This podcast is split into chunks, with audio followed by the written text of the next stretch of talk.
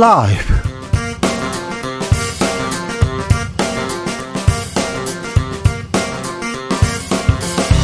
2023년 1월 24일 화요일입니다. 안녕하십니까. 주진우입니다.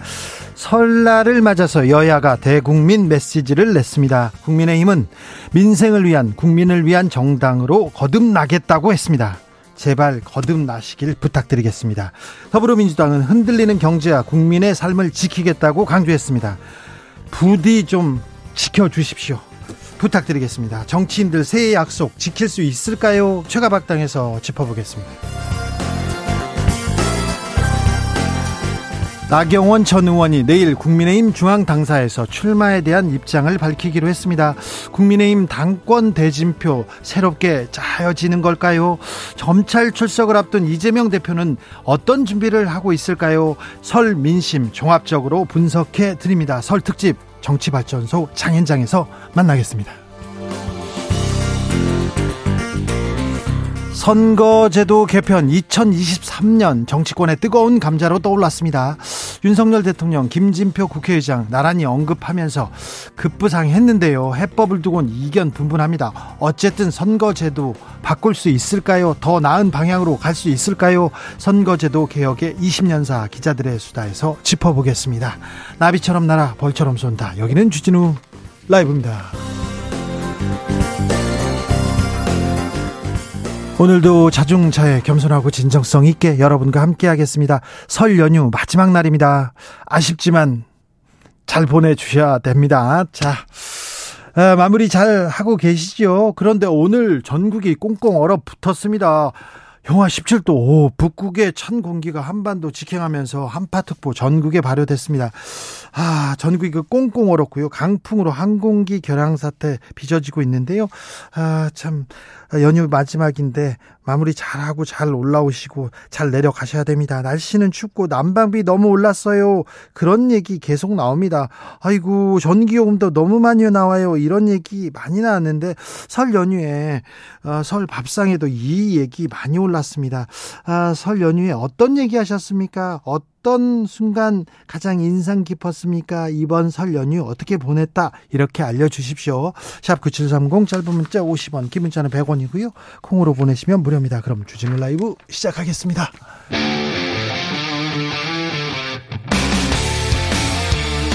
탐사보도 외길 인생 20년. 주 기자가 제일 싫어하는 것은?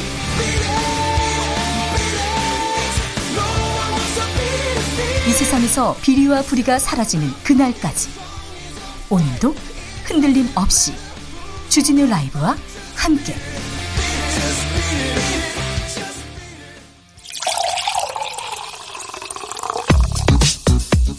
진짜 중요한 뉴스만 쭉 뽑아냈습니다. 주스 정상근 기자 어서 오세요. 안녕하십니까? 어제 낮 기온이 7도였어요. 그래서 오늘 영하 17도로 떨어진다는 말 믿기 힘들다 믿지 않았는데요. 정말 영하 17도군요. 오늘 전국이 한파 몰아치고 있습니다. 네, 설 연휴 마지막 날인 오늘 올겨울 최강 한파가 닥쳤습니다. 전국에 한파특보가 발령된 가운데 오늘 오전 6시 경기 북부와 강원 내륙 산지의 기온이 영하 20도 내외까지 떨어졌고요. 이 나머지 중부지방은 영하 15도에서 영하 10도 사이, 남부지방은 영하 10도에서 영하 5도 사이까지 떨어졌습니다. 네. 어, 제 아침 최저 기온이 영하 9도에서 영상 2도였으니까 하루 아침에 10도 이상 기온이 곤두박질 쳤습니다. 근데 내일은 더 춥다고요? 네, 연휴 이후 첫 출근일인 내일은 아침 최저 기온이 영하 23도에서 영하 9도 사이로 오늘과 비슷하지만 더 추운 곳이 있겠습니다. 어, 그래도 기온이 내일 오후부터는 차차 올라가는데요. 이 모레는 평년 수준을 되찾을 전망입니다. 남부 지역은 눈이 많이 내리고 있어요. 네, 호남과 제주에 대설특보가 발효된 상태인데요. 이두 지역을 중심으로 내일 오전까지 많은 눈이 쏟아질 전망입니다. 제주 비행기는 모두 발이 묶였습니까? 네, 오늘 제주공항에서 이륙하려던 그리고 착륙하려던 공항 어, 편수 400 466편이 총 결항됐습니다. 어, 또한 제주기점 국제선 10편도 운항이 취소가 됐습니다. 어, 설 연휴 마지막 날 결항 소식에 이 제주공항 여객터미널은 대체편을 예약하러 온 승객들이 오전 아침 일찍부터 몰려서 크게 붐볐는데요. 네. 어, 귀송객들도 많아서 이 혼란이 계속 이어지고 있습니다. 아, 제가 아는 분이 제주에 계시는데 발이 묶였습니다. 한 분은 정규직이에요. 그래가지고 아우 쉬는 김에 더 쉬었다가 올라가겠다 이런 얘기하고 한 분은 자영업자예요. 그래서 어 가게 열어야 되는데 너무 힘든데 못 올라가고 있다 이렇게 하소연을 하더라고요. 1년 사이에 자영업자 34만 명이 실업자가 됐다는 통계가 나왔습니다.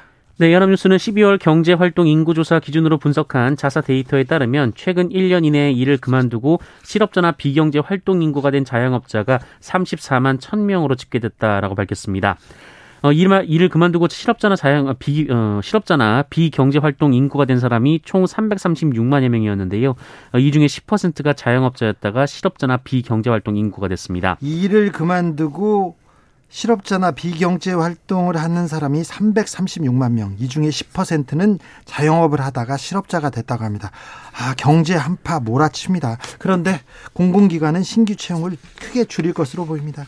네, 정부가 추진 중인 공공기관 혁신에 따른 정원 구조조정 여파 등으로 이 채용 규모가 이 공공기관의 경우 작년보다 더 줄어들 전망입니다. 이 공공기관 정규직 신규 채용은 지난 2017년 이후 계속 늘었었는데요. 2020년부터 줄어들기 시작했고요. 올해 신규 채용 규모가 작년보다 줄어들면 2017년 이후 최저치를 기록할 전망이 있습니다. 서울의 버스, 지하철 요금 예상보다 더 크게 오른다고 합니다. 네, 서울시는 이르면 4월 이 대중교통 요금을 올릴 예정인데요. 그 예정된 인상액이 300원 정도인 것으로 알려졌는데 어, 그 수준이 최대 400원이 될 수도 있다라는 전망이 나왔습니다. 한 번에 400원 올린다고요? 네, 서울시가 다음 달 초에 이 공청회를 열 예정이라고 밝혔는데요. 그 여기서 300원 인상안 그리고 400원 인상안도 모두 들여다보기로 했다라고 밝혔습니다. 400원까지 오를 수 있다고요? 아 이거 하, 참 아니 한파가 옵니다. 근데 경제 한파 옵니다. 그런데 공공기관에서는 신규 채용 줄이고 그리고는 공공요금은 계속 오른다. 이거 위기인데 경제 위기인데 서민의 안정망 더 촘촘하게 만들어줘야 되는 거 아닙니까? 그런데 계속 공공요금 오르면 서민들 부담 더 늘어나는 거 아닙니까? 이거 거꾸로 가고 있는 거 아닙니까? 이거 잘못되고 있는 거 아닙니까? 이거 문제가 있어요. 정치권에서 이런 고민을 해줘야 되는데 누가 출마하느니 안 하느니 계속 그런 얘기만 나옵니다. 그리고 순방 갔는데 순방 성과 따지기 전에 이 실수 수습 못 해가지고 더 일이 커집니다. 이란 정부가 윤 대통령 발언 한국 정부의 노력 충분하지 않았다 이런 말을 했어요. 네, 이란의 외무부 나세르 대변인은 현지 시간으로 23일 이 정례 기자회견에서 아랍에미리트의 적은 이란, 이란은 윤석열 대통령 발언과 관련해서 한국 정부의 대응은 일정 부분 평가하면서도 조처가 충분하지 않았다라고 주장했습니다. 한국 대응은 알겠다. 평가하면서도 충분하지는 않았다. 한국 정부의 조치 충분하지 않았다. 이렇게 얘기하는데 하, 이 문제는 어떻게 한 이란 관계 조금 더 관계가 개선됐는데 다시 걸림돌이 되지는 않을까. 수습 사고가 났으면 수습을 해야죠. 수습을 잘 해야 되는데 이 부분 좀 충분하지 않았다 이런 말로 들립니다. 한덕수 국무총리가 아, 버스 첫차 시간 앞당기라 이렇게 지시했는데요. 어, 노동자들 입장에서는 이거 이것도 노동자들만 고생시키는 내용이다 이런 보도가 있어요.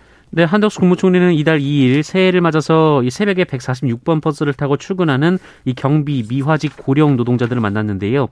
어, 이 자리에서 이 노동자들이 한덕수 총리에게 첫차 시간을 좀 당겨달라라고 부탁을 했습니다. 그랬죠. 어, 그래서 한덕수 총리가 첫차 시간을 당길 것을 지시했고요. 이 서울시는 이 노선이 같은 8,146번 버스를 신설하고 이 146번 버스보다 이른 시간에 차량을 운행하기 시작했습니다. 그런데요? 어, 그런데 이로 인해 오히려 공짜 노동이 늘었다라는 보도가 이어지고 있습니다. 노동 시간이 늘면 또 새벽 시간이 늘면 합당한 대우를 해야죠. 노동의 가치를 존중해줘야죠. 네, 서울시는 이 새벽 근로자들이 지각 걱정 없이 출근할 수 있을 것이다라고 밝혔는데 어, 사실 그 전에도 지각하는 근로자들은 없었다라는 건데요. 예. 어, 이분들이 이 출근 시간에 정시 출근을 하게 되면 이 사무직들이 출근하기 전에 할당된 일을 마칠 수가 없는 상황이라고 합니다. 네. 어, 그래서 예정된 출근 시간보다 일찍 출근을 했었고 어, 그마저도 할당된 일을 마치기 힘들어서 첫차 시간을 더 당겨달라라고 요구를 했다는 건데요. 어, 한마디로 이 돈을 받지 못하고 일하는 공짜 노동 시간이 15분 어, 더 늘어나게 된 것과 다름없다라는 지적이 이어지고 있습니다. 새벽에 일하면 또, 또 그, 그 가치는 또 인정해줘야지 또 그걸 또 첫차 시간을 당기고 공짜 노동시킨다 이런 얘기까지 나옵니다. 이것 좀 살펴주세요. 네. 옛 여자친구를 흉기로 위협한 남성이 있습니다. 어떻게 됐습니까? 네, 법원으로부터 접근 금지 결정을 받고도 이 전 여자친구를 협박하고 흉기로 위협한 20대가 실형을 선고받았는데요. 네. 어, 그런데 형량이 징역 1년에 그쳤습니다. 어, 인천, 인천지법 형사 15단독은 오늘 이 특수협반 및 스토킹 범죄 처벌 등에 관한 법률 위반 혐의로 어, 기소된 26살 남성에게 징역 1년, 40시간의 스토킹 치료 프로그램 이수를 명령했습니다. 죄질이 나쁜데요. 매우 좋지 않은데 왜 이렇게 나온 거죠? 네, 이 남성은 지난해 7월 말부터 두 달여간 지인의 휴대폰을 이용해서 이별 통보를 한 전 여자친구에게 186차례에 걸쳐서 죽이겠다라는 등의 문자 메시지를 보내거나 어, 실제로 주거지와 직장을 찾아가 스토킹을 한 혐의를 받고 있습니다. 어, 심지어 이 흉기를 들고 찾아가서 위협한 일도 있었는데요. 재판부는 죄질이 매우 좋지 않다라며 어, 향후 재범하거나 어, 다른 중대 범죄를 할 가능성이 적지 않다라고도 했는데 어, 하지만 잘못을 인정하고 있고 이 피해자를 위해 천만 원을 공탁한 점 그리고 초범인 점을 고려했다라고 양형 이유를 밝혔습니다. 어제도 판사님 얘기 한 번 했었는데 네.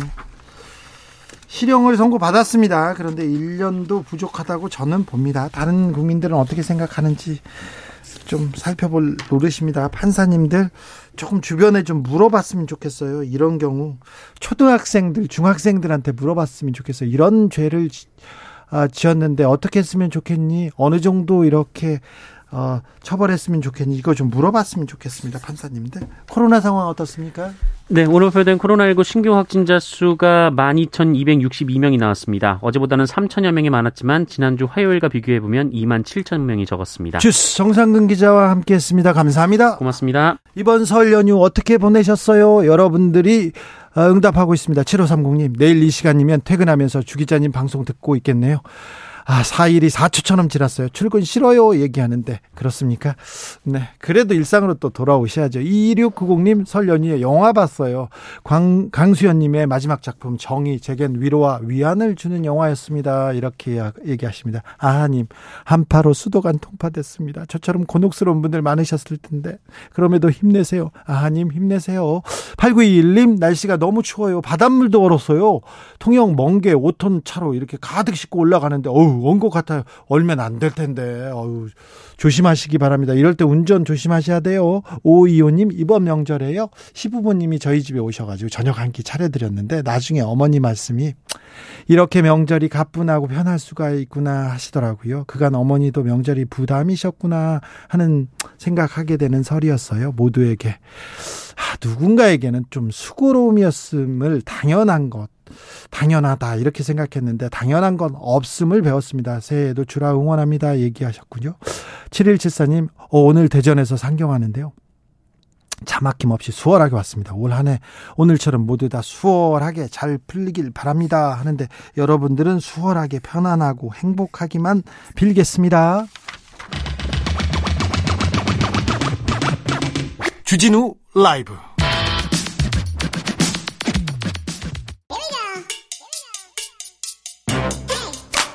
뉴스를 향한 진지한 고민 기자들의 수다.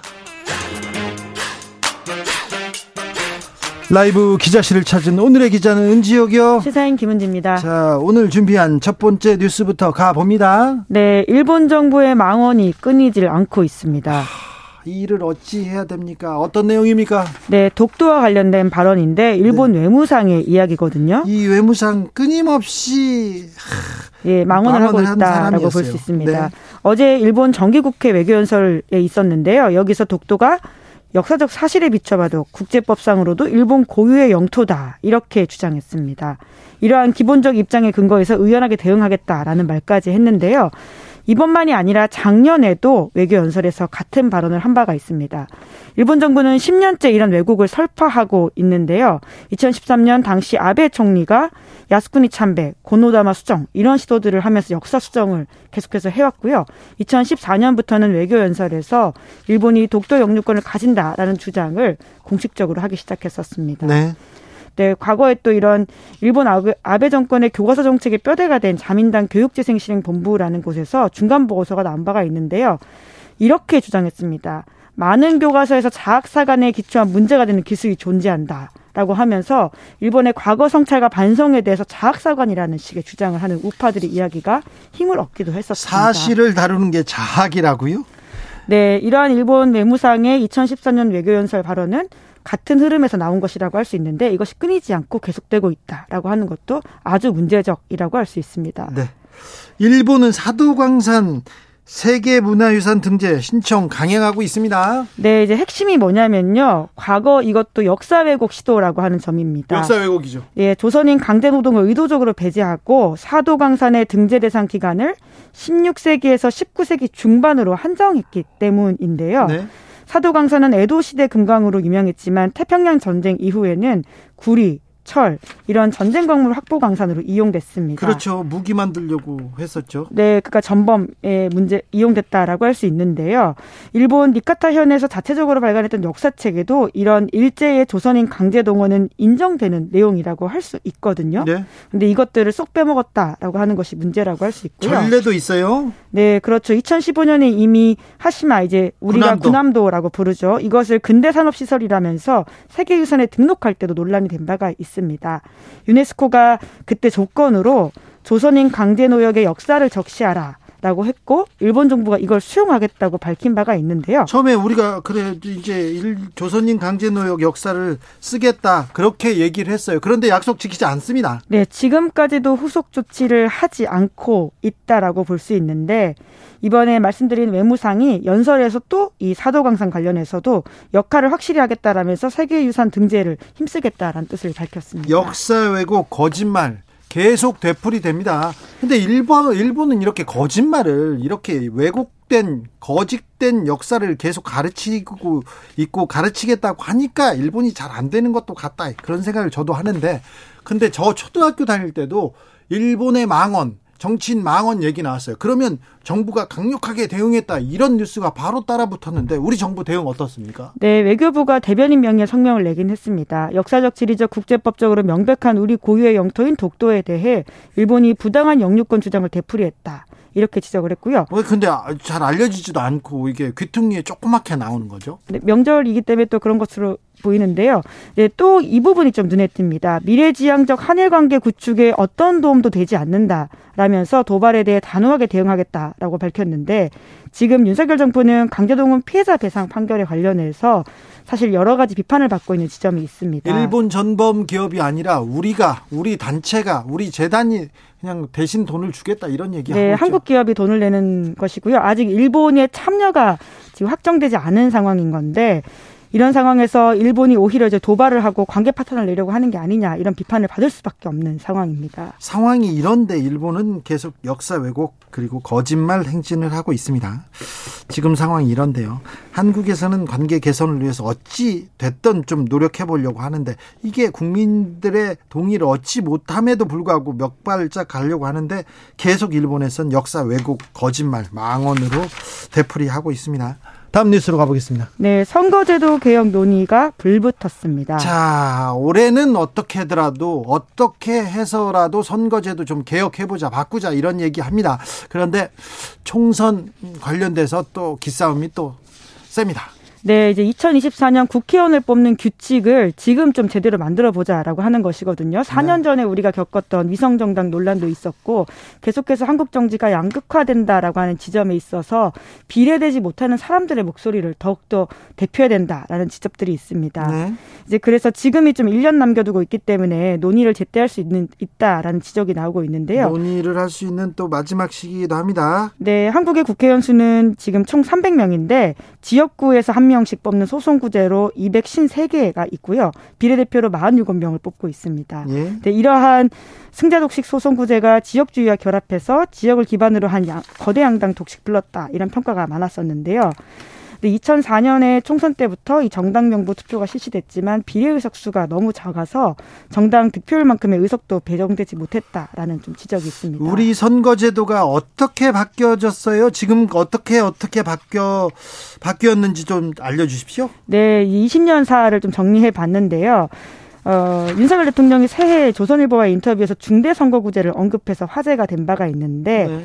앞서서 중대선거구제를 언급했던 대통령이 있습니다. 노무현 대통령이죠. 그렇죠. 1988년에 소선구제가 도입된 이후에 이 영남 호남 지역당으로 굳어진 거대 양당 구조 깨기 위해서 오랫동안 이런 주장을 해왔었는데요. 네. 그러니까 중대선거구제를 해야지 이 구도가 좀 깨질 수 있다라고 해서 대통령에 당선된 직후였던 2002년에도 이러한 주장을 한 바가 있습니다. 예. 그런데 반대가 계속해서 있어가지고 노 대통령이 2003년에는 도농복합 선거구제라고 해서 농촌 소도시는 소선거구제, 대도시는 중대선거구제 적용하는 절충안 내기도 했었는데 자 선거제도를 좀 바꿔주세요. 국회의원 전원에게 편지를 보내기도 했습니다. 노 대통령이. 네, 이제 그런데 결과적으로 좀 야당의 반대가 이어져서 네. 되지 못했었고요. 결국 대연정까지 제안했지만 지금까지 우리가 알고 있는 소선구제가 유지되고 있는 상황입니다. 지난 총선에서는 비례대표가 줄었어요. 오히려 지역구 의석수가 늘고 이거 시대 정신에 역행하는 거 아니냐 이런 지적도 있었어요. 네, 지지난 총선입니다. 2016년이 16년이었습니까? 예, 그렇죠. 예. 예, 지역구 의석수 말씀처럼 늘고 비례대표가 줄기도 했는데요. 헌재 결정 때문이었거든요. 선거 구간의 인구 편차 2대 1 이하로 줄여야 된다라는 결정이 나와서 이렇게 바뀌었었는데요. 하지만 결과적으로 여야 안에서 제대로 협상이 되지 못하면서 말씀처럼 계약되는 상황이 발생했습니다. 권역별로 사람을 뽑아보자, 비례대표를 늘려보자, 이런 다양한 논의들이 있었고, 심지어 국회의원 수까지 늘리자라는 민주당의 혁신안도 제시가 됐었는데요. 당시 여당이었던 새누리당에서는 특히 이제 영남 지역을 기반으로 둔 국회의원들 반발이 꽤 컸었고요. 오히려 지역구 의석이 늘고 비례대표가 줄어드는 상황이 발생했습니다. 지난 또 총선을 앞두고는 또 선거 제도를 개편했는데 개악이라고 많이 말, 많이 네, 많았어요. 준연동형 비례대표제라고 하는 것인데 그것이 결과적으로 위성 정당 출연을 막지 못했습니다. 네. 그래서 지금의 굉장히 깊은 실망감을 안겨준 바가 있는데요.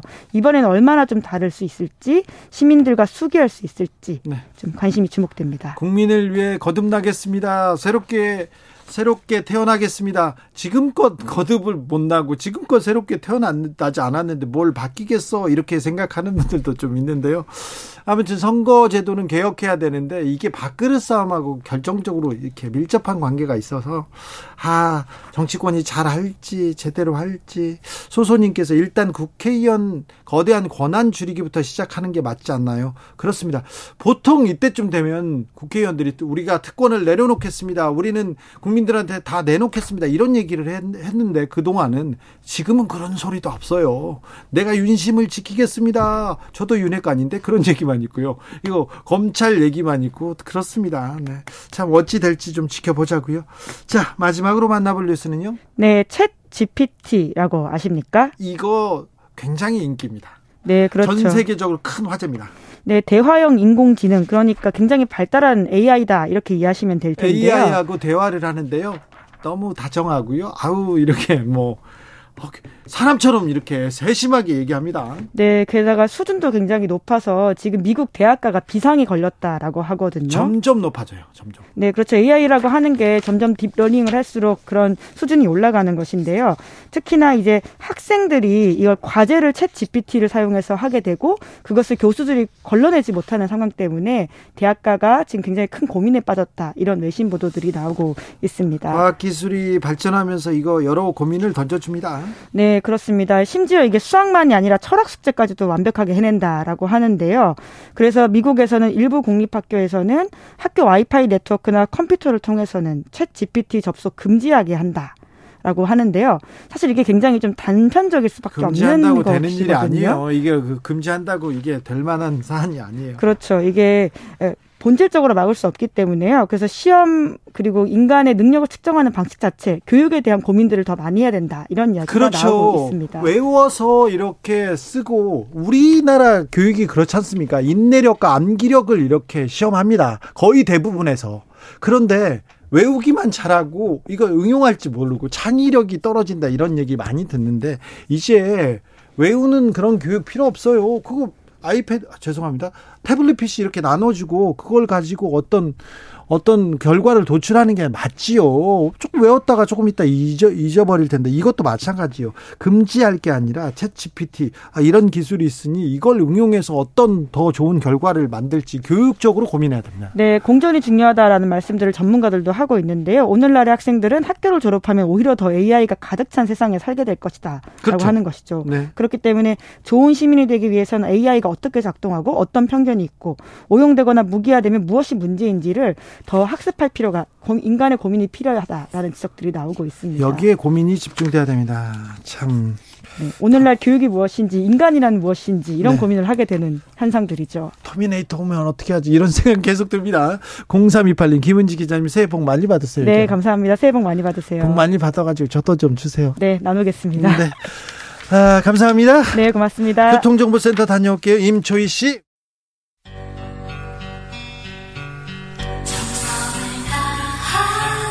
정성을 다하는 국민의 방송 KBS 주진우 라이브 그냥 그렇다고요.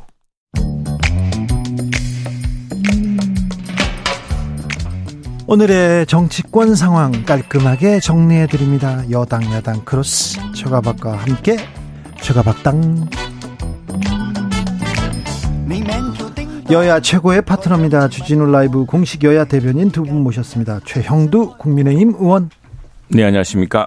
박성준 더불어민주당 의원. 네, 안녕하세요. 네, 두 분 설 어떻게 보내셨어요? 최형두 의원님? 네, 설 연휴 시작 전까지 네. 이 동네 우리가 15개 면동이 있습니다. 우리 지역에. 네. 예. 다 돌아다녀. 다니면서 예. 그리고 뭐 어르신들 뵙고. 어, 어르신들은 좀 저 뵙기 힘들었는데 그러나 저 시장이나 네. 또 이제 면지역감 농협도 중요합니다. 네. 또 그리고 이제 주민센터 또 많이 모이시는데 또 그리고 큰 전통시장. 네. 시장에 가면 아이고 우리 최영두 의원 왔네 그러면서 막걸리 줍니까? 아니 막걸리 안 주시죠.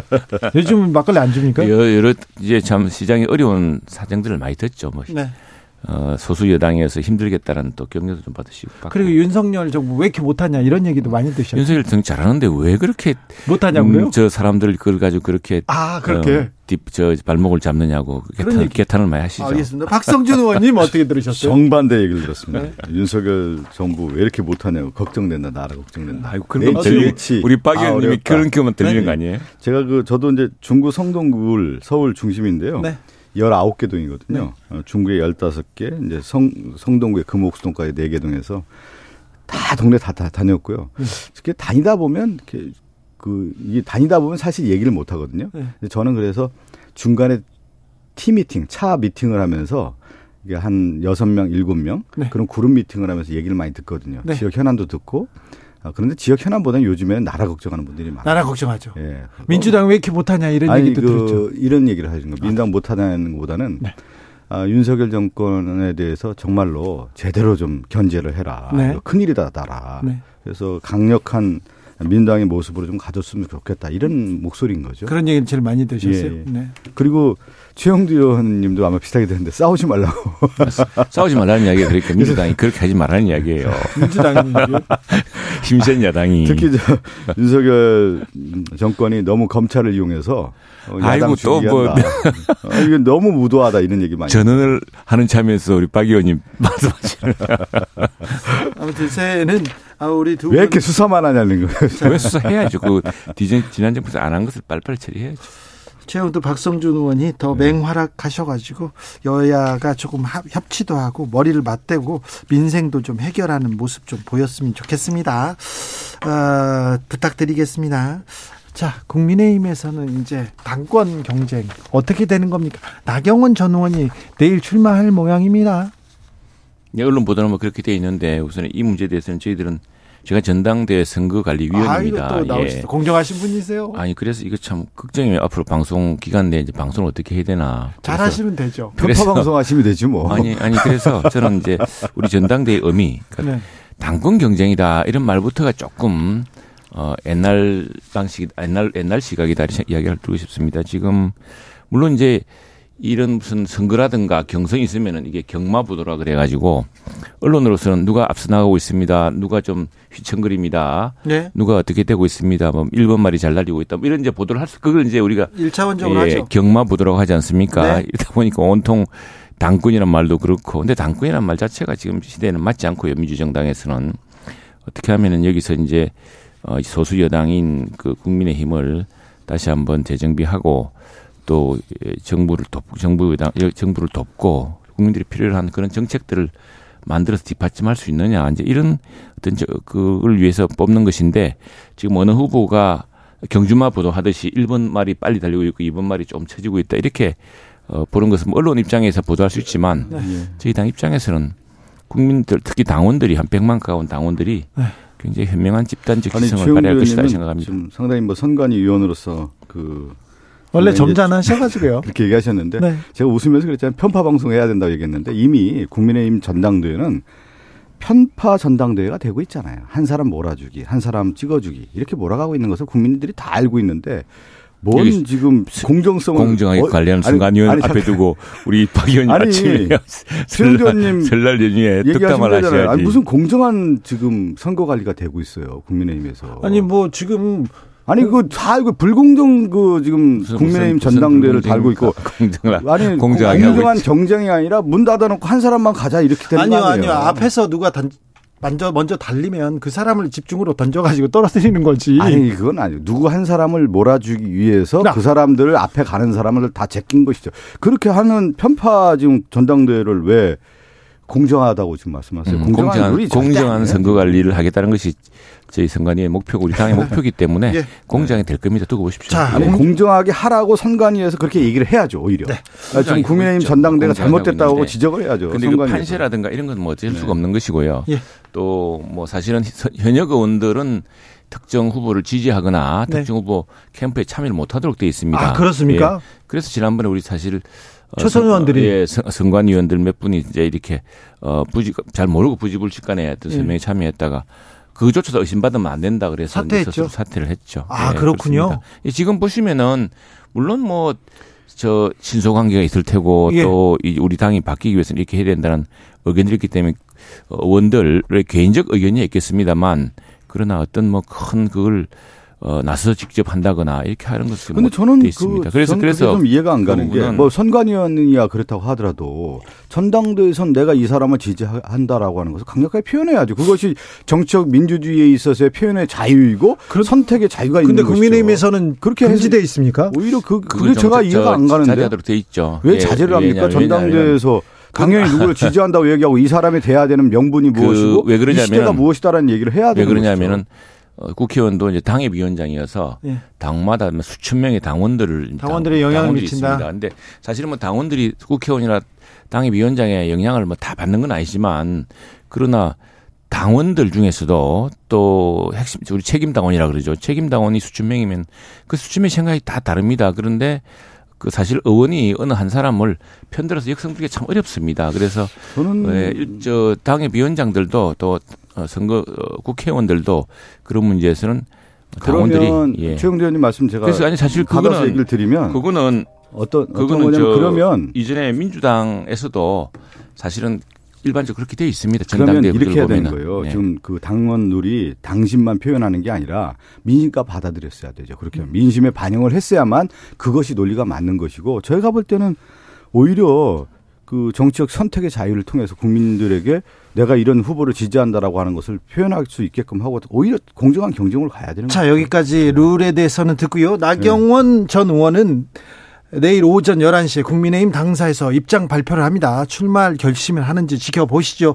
그리고 김기현, 철새 정치인이다. 대선 행보 안 된다. 이거 누가 봐도 안철수 후보 저격합니다. 안철수 후보는 연포탕 외치다가 갑자기 진흙탕이다 이렇게 얘기하는데 이 점점 가열됩니다.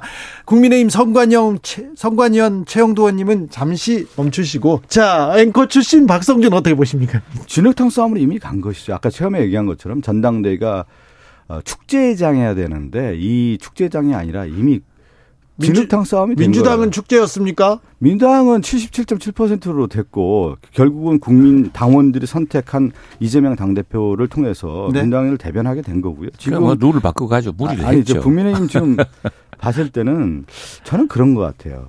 보통 이제 정치를 할 때 두 가지 유형이 있더라고요. 어떤 경우는 자기를 돋보이면서 다른 사람을 뺄셈을 해서 자기가 가는 정치가 있고 내가 조금 어, 낮추면서 더 센 정치하는 분들이 있는데 지금 국민의힘의 후보 대, 저, 당권 나오는 대표 주자들 보면은 대부분 뺄셈 정치에 유능한 분들이에요. 아, 우리 박 의원님은 네. 너무 편파적으로 아무리 그래도 제가 정당이, 정당이 다르지만 아, 민당 입장에서는 당연히 그렇게 얘기하는 거고 어디 정치권에서 아니 제가 한번 말씀드리면 현상인데 그러니까 결국은 뭐냐면 그 국민의힘에 있는 대표주자가 국민의 민의를 받들어서 국민의 희망을 주는 정치가 돼야 되는데 전당대회 자체가 그렇지 않은 거죠. 지분 싸움을 하는 모습이고 뺄셈 정치하는 모습이기 때문에 네. 결국은 이렇게 되는 거 아니에요? 전당대회라고 하는 것은 희망을 보여줘야 되는데 희망이 안 보이잖아요. 그런데 어찌됐든 나경원 나와 안 나와 그리고 또 결선 투표 누가 되는 거야 변수가 되고 오 어, 당원들도 100만 가깝다는데 이거 어, 참당 대표 향방 모른다 이거 그 역대로 우리 전당대회를 보면은 그게 우리 박 의원님 말씀하신 것처럼 뭐 편파적으로 진행되거나 그러지 않았습니다. 굉장히 놀라운 집단지성이랄까 그렇죠. 예, 이런 게 네. 발휘되거든요. 지금 우리 같은 경우도 100만 명이 넘다 보니까 사실은 100만 명의 그 군자가 이제 투표한다는 게 이전에 이제 그 일반 국민당 국민 음 저 참여라고 했지만 여론조사를 했습니다. 민주당도 그렇게 했고. 예. 근데 실제로 이제 책임 정당으로서 한 100만 명 되다 보니까 이제는 직접적으로 가장 그 당의 운명이라든가 당의 미래에 고민, 고민 많이 하고 그동안 책임도 많이 지었던 책임 당원들이 하고 여기에 이제 사실 일반 당원이 이제 가시를 합니다. 일반 당원수도 굉장히 많기 때문에 거의 뭐 국민들의 민심이 다 수렴된다고 보고요. 그 아까 이제 뺄셈 정치 이런 것들은 국민들이 다 보고 있고 또 당권들이 다 보고 있, 당원들이 보고 있기 때문에 네. 각그 주자들로서는 어떤 전략이 있겠죠. 네. 어떤 내가 어떤 것으로 부각시키었다, 내가 무엇으로 내가 차별하겠다는 전략이 있을 텐데, 어, 그것도 이제 말하자면 어느 정도 이게 스스로 또 리스크 지어야 됩니다. 그, 그 과도한 프레임에 대해서는. 그러니까, 또 그런 거또 우리 또 선관위 입장에서는 지나친 비방이라든가 이런 것들은 또 그러니까 자제하기 요구할 거고요. 집권당의 대표는 두 가지 길이 있잖아요. 그 정부가 성공하는 길을 만들어가는 데 있어서 보조적인 개념이 있는 거고 또 하나는 집권당 대표는 정부가 잘 윤석열 대통령이나 정부가 잘 못했을 경우에 견제하는 역할도 있는 거거든요. 정당이라고 하는 것은 그 역할이란 말. 그런데 지금 어 국민의힘의 당권 주자들을 보면은 하명한 그러니까 용산에서 하명한 거를 받드는 모습으로 가고 있단 말이에요. 그래서 윤심 논란이 있는 거예요. 그러니까 첫 번째의 모습만 있는 것이지 두 번째. 그러니까 정당으로서 독자적으로서의 정부가 성공할 수 있도록 견제하는 역할도 하면서 정책 대안 능력의 모습을 가져가야 되는 건데 그냥 용산 눈치만 보는 당권 주자들만 있다 보니까 네. 이게 뭐냐는 거예요. 정당 축제가 아니라 지금 제대로 된 축제의 모습이 아니라는 거죠. 정당대회 모습이 아니라는 것이죠.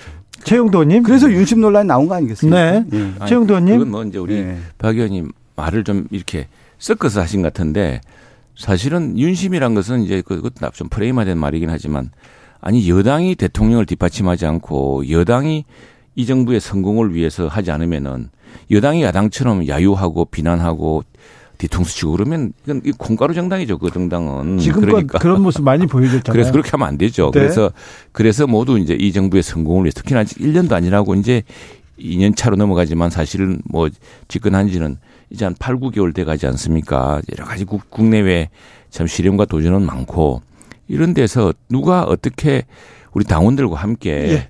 이 정당을 성공 이 정부, 이 정당과 이 정부, 윤석열 정부를 성공으로 이끌 것이냐라는 그런 것들을 이제 뒷받침하기 위해서 그것이지.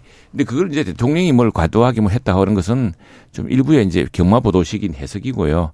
또 그리고 모든 분들이 그 방법론이라든가 또는 지지하는 소구하는 이런 포인트가 다르기 때문에 그래서 그러니까 그래서 국민적 관심 높은 거 아닌가요? 최영대 의원님도 뭐 정치 예. 오래 뭐 보고 옆에서 또 의원도 하시겠지만 우리나라 정당사에서는 두 가지 있었거든요. 지금 얘기한 건 집권당이 있을 경우는 집권당이 그 대통령이 성공하는 데 있어서 지지도 보냈지만 쓴소리도 있었고 소장파도 있는 거예요. 그 윤석열 정, 대통령 지금 윤석열 정권 들어서서 못하는 게 많아요. 내치뿐만 아니라 외치. 그러면 국민의 외치를 왜 못합니까? 지금 외치 외교 지금 실패하고 있잖아요. 제가 지난번에도 말씀드렸는데 다시 말 그러면 뭐냐 안 되죠. 국민의힘 내부에 예전에 보면 소장파도 나오는 거예요. 쓴소리도 하고 유승민 있지 않습니까? 유승민 의원은 보다 이제 내부에 네.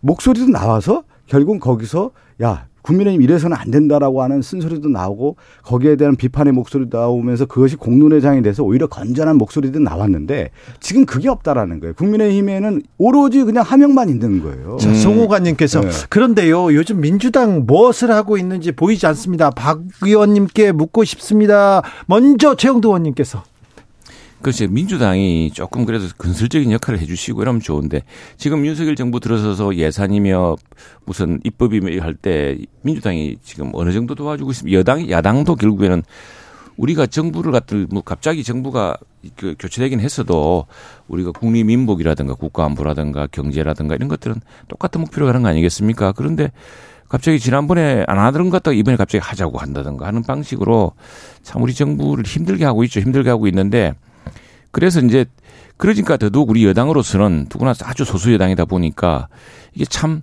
뒷받침하기도 지금 바쁜 실정입니다. 민주당에서도 조금 이 문제를 민주당 숫자도 많지 않습니까? 많으니까 다양한 목소리를 좀 내어서 상임위별로 현안을 같이 회의를 좀 좋겠는데 이게 무슨 뭐 모두 방탄 조끼처럼 딱 이렇게들 다들 일사불란하게 움직이시니까 이게 참 답답합니다.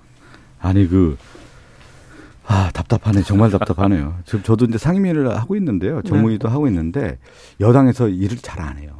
일을 안 해요? 안 해요. 왜 일을 안 해요? 법, 안이 뭐가 있고 거기에 대해서 뭐를 하겠다라고 하는 것을 미리 얘기하고 의사일정도 먼저 여당에 나와서 해야 되고 이런 건데 되게 소극적으로 좀안 하고 있다라는 게 가장 큰 문제인 거고 민당 역할이라고 하는 것은 분명히 정해진 거 아니겠습니까? 두 가지 우리 민당에서도 그 얘기를 했단 말이에요. 민생 문제에서 최대한 해결하겠다고 했고 예. 당 대표가 경제 안보 센터를 통해서 만들어서 경제 위기에 대해서 관리하겠다라는 말씀 을 계속 하고 있잖아요. 그런데 지금 윤석열 정권 무슨 경제 지금 제대로 챙기고 있나요? 요번에 제가 지역 다녀보니까 가장 걱정하는 것이 생활 물가예요. 네. 난방비 엄청 올랐습니다, 지금. 난방비 올랐는데 지금 정부 여당에서 대책 하나 내놓고 있나요? 그것이 가장 큰 걱정인 거고 두 번째는 네, 너무 너무 우책임하십니다 말씀하시는 게 제 얘기 좀 듣고 좀 끊어놔야겠네요. 그다음에 그 민당의 역할이라는 것은 야당의 역할이라는 것은 결국 정부 여당이 잘하고 있는지 비판 견제 감시 기능 아니겠습니까? 네. 그거 지금 제대로 하고 있는 것이죠. 지금 못 하고 있는 것들이 너무 많지 않습니까? 그래서 걱정이 자, 우리 지금 사실은 전기요금 폭탄이 막 나옵니다. 공공요금 너무 올랐다 이 얘기는 해주셔야 됐어요. 올랐는데 이게 뭐냐면 우리가 전기요금이 지금 OECD 가장 싼 편입니다. 근데 이게 지난 문재인 정부 5년 내내 전기료를 제대로 인상하지 않았습니다. 전기료가 아니면 다양한 에너지 믹스를 통해서 전기를 좀 풍부하게 공급하든지 탈원전 한다면서 가장 그나마 어, 우리나라로서는 저렴하고 안정기로 공급할 수 있는 전원을 많이 줄여놨죠.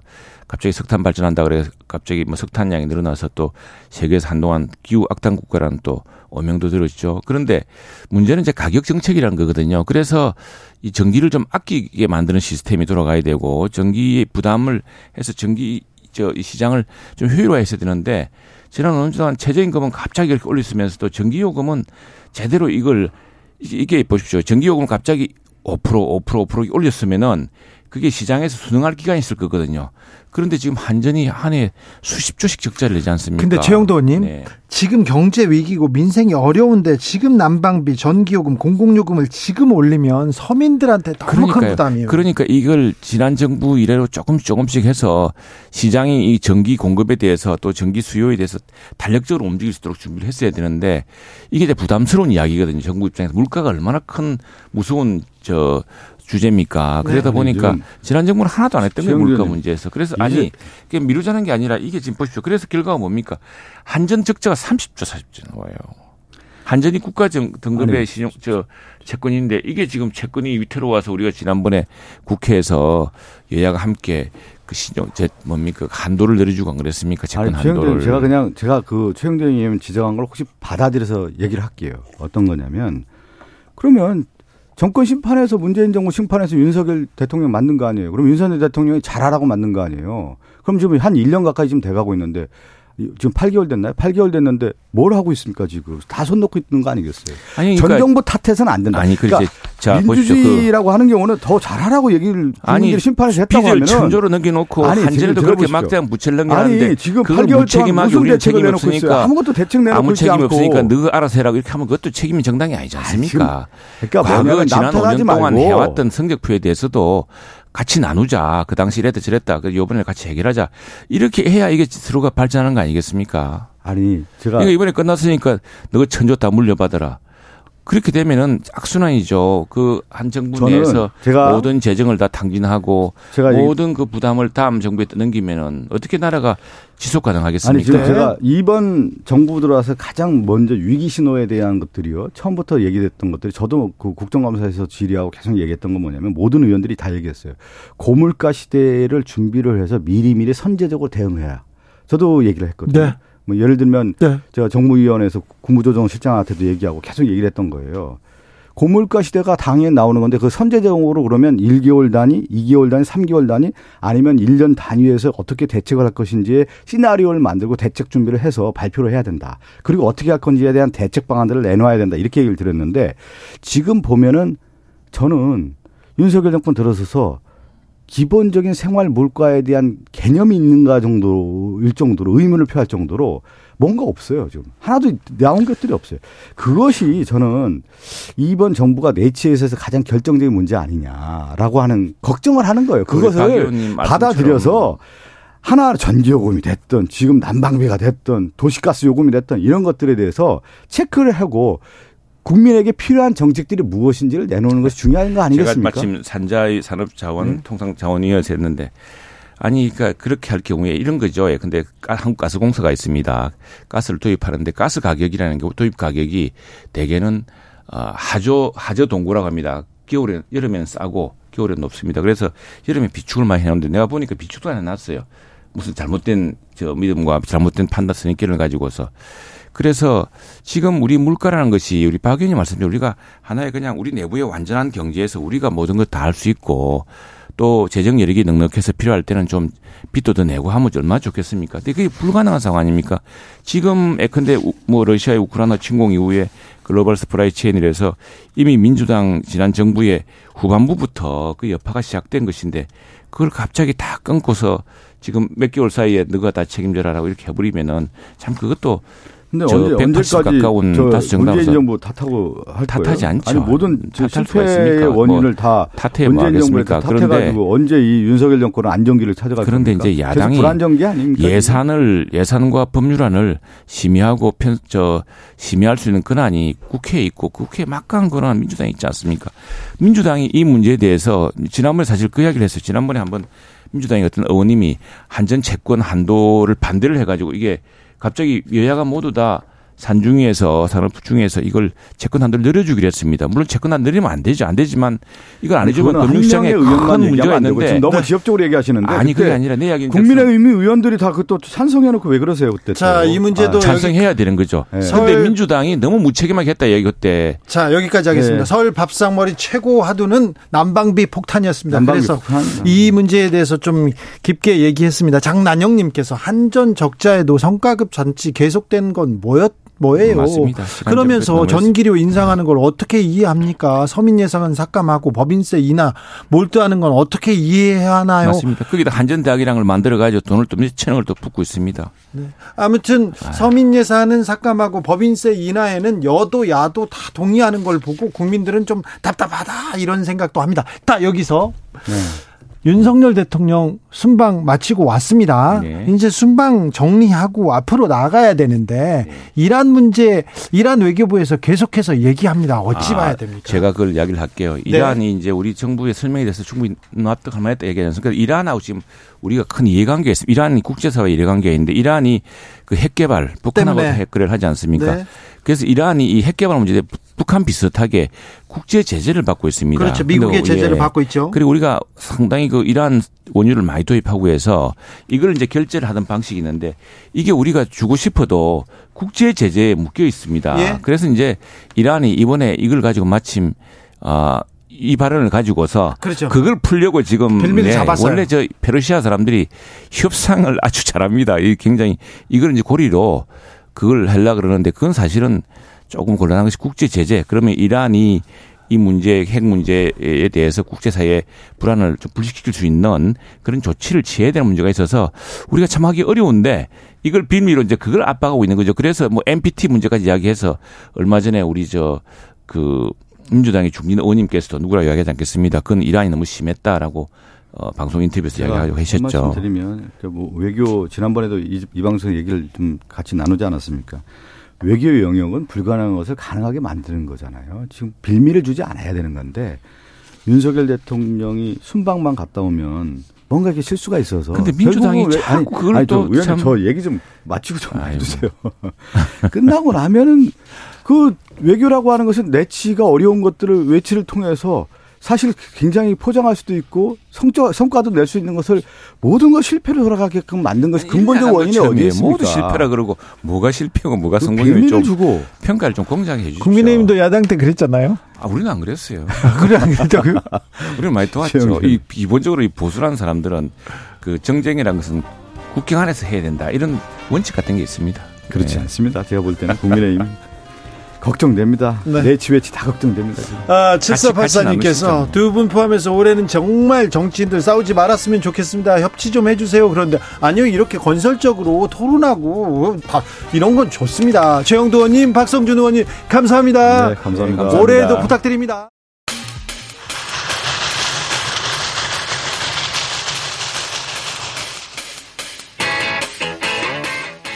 오늘도 열심히 돌아갑니다. 여의도 정치 발전소 험한 전국 장씨 두 사람이 다리가 되어서 대한민국 정치 널리 이롭게 합니다. 정치 발전소 장앤장.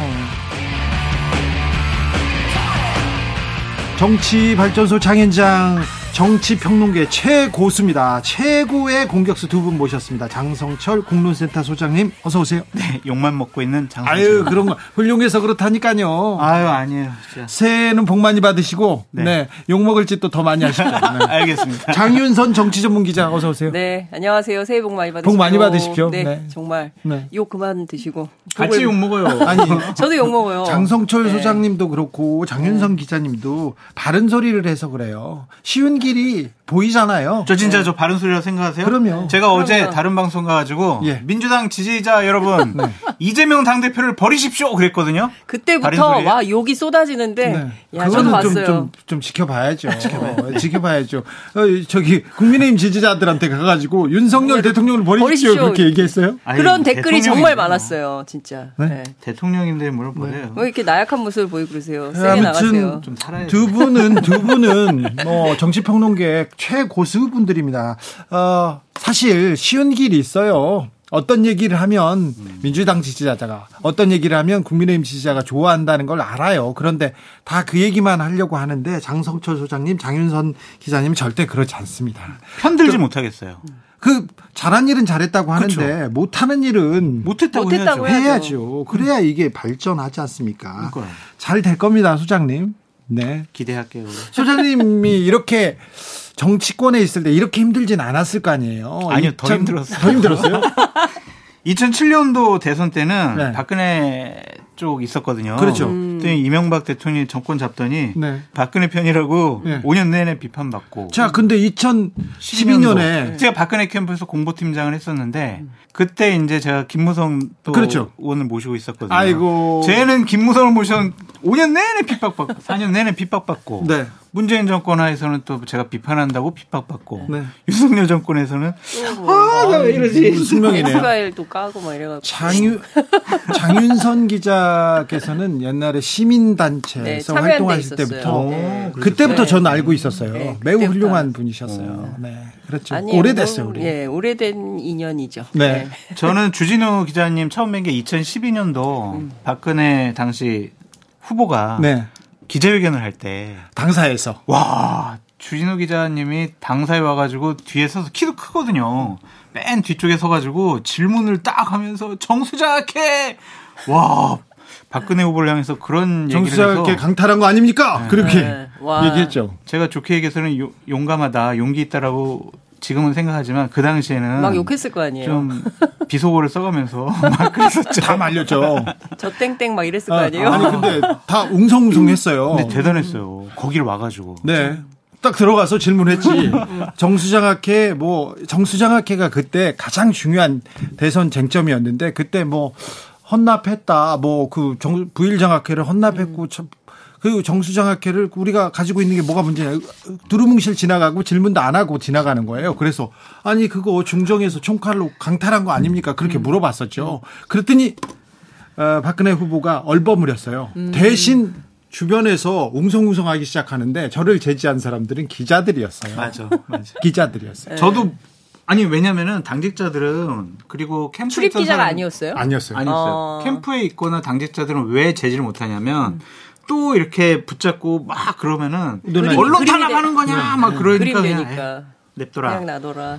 그런데 기자들이 그랬습니다. 그런데 지금 같았으면 구속감이에요, 바로. 설전을 벌이고 나서 네. 박근혜 후보가 한 30분 있다 다시 올라와서 음. 어, 강탈한 게 맞고 음. 어, 잘못됐다고 바로 잡았어요. 오. 그 뒤부터 제가 쫓기기 시작했습니다. 아, 그러셨구나. 그렇죠. 어, 수사받고. 네. 수사 구속인데 네. 완전. 자, 설 연휴, 설 연휴 어떻게 보내셨습니까? 주변에서 어떤 얘기 많은지 들으셨어요? 장성철 소장님? 전 주진우 라이브 나와서 네. 이제 얘기하려고 공부를 열심히 했고요. 아, 네, 알겠어요. 네, 저희 친척들 모여서는 네. 설 얘기 안 했어요. 그, 정치 얘기는 안 했어요? 안 해요, 안 해요. 그럼 안 물어보던가요? 싸움... 소장님한테 물어볼 그래, 거 아니에요? 오히려 더 안 물어봐요. 오, 제가 몇 번, 전문가니까. 몇 번 이렇게 지난 명절 때 물어보길래 방송 들으시라고 음. 그랬더니 안 물어보더라고요. 아. 장윤성 기자님한테는 혹시 시댁 식구들이 네. 아뭐 물어보거나 아니요 좀 시댁 견해를... 친정 뭐 가리지 않고 네. 그러니까 제가 아니 가면 일을 잘 할 수가 없어요. 뭐 음. 뭐 전도 붙이고 뭐 설거지도 하고 뭐 이래야 야야 아, 넌 이리 와봐. 예, 예. 그럼 물어봐. 아 그럼요 하죠 며느리고 다 그런데. 음. 그러니까 야 넌 이리 와봐. 그래가지고 앉아봐 한 다음에 막 물어보시죠. 뭐 그래서 일한 그 얘기는 왜 한 거냐. 뭐 그렇죠. 그, 예, 실제로 뭐 그래서 나경원 나오는 거야 안 나오는 거야 뭐 이런 이제 정치권에 뒤는 뒷 얘기들을 궁금해하시죠. 그러면 네. 이제 우리 대기실에서 하는 얘기를 막 해주면 진짜 깜짝 놀라시기도 하고 막 그렇죠.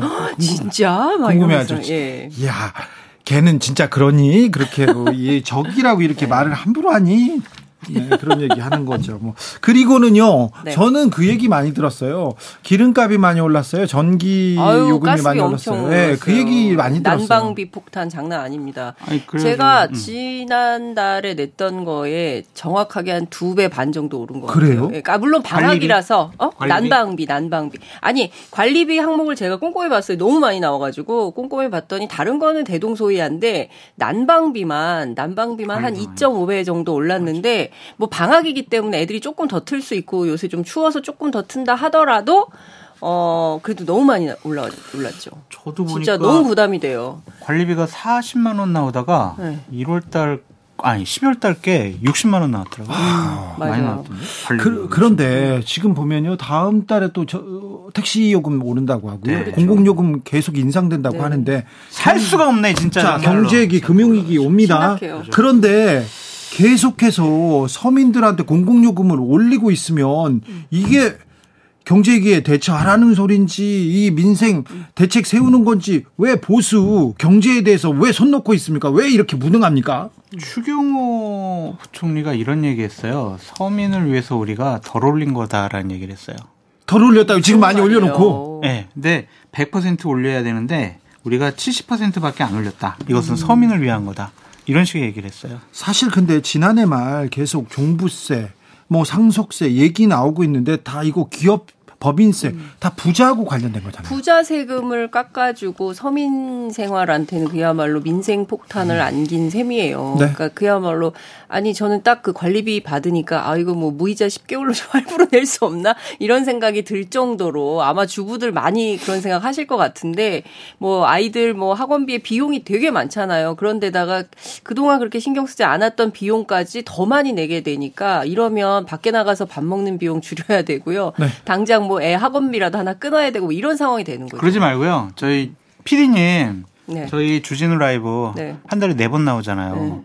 그러니까 장, 작년 12월까지는 네 번 나오면 관리비 낼 수 있었는데 지금 못 내니까 못 내요. 한 달에 두 번만 더 불러주시고 여섯 번 저희 나올 수 있게 좀 해주십시오. 아, 감사합니다. 부탁드립니다. 아, 그건 또 방법인데 사실 해주세요, 저. 사실은 다 오르는데 네. 출연료만 안 올라가지고 맞아요. 그것도 죄송한 마음입니다. 원고료 정말 안 올라요. 근데 네.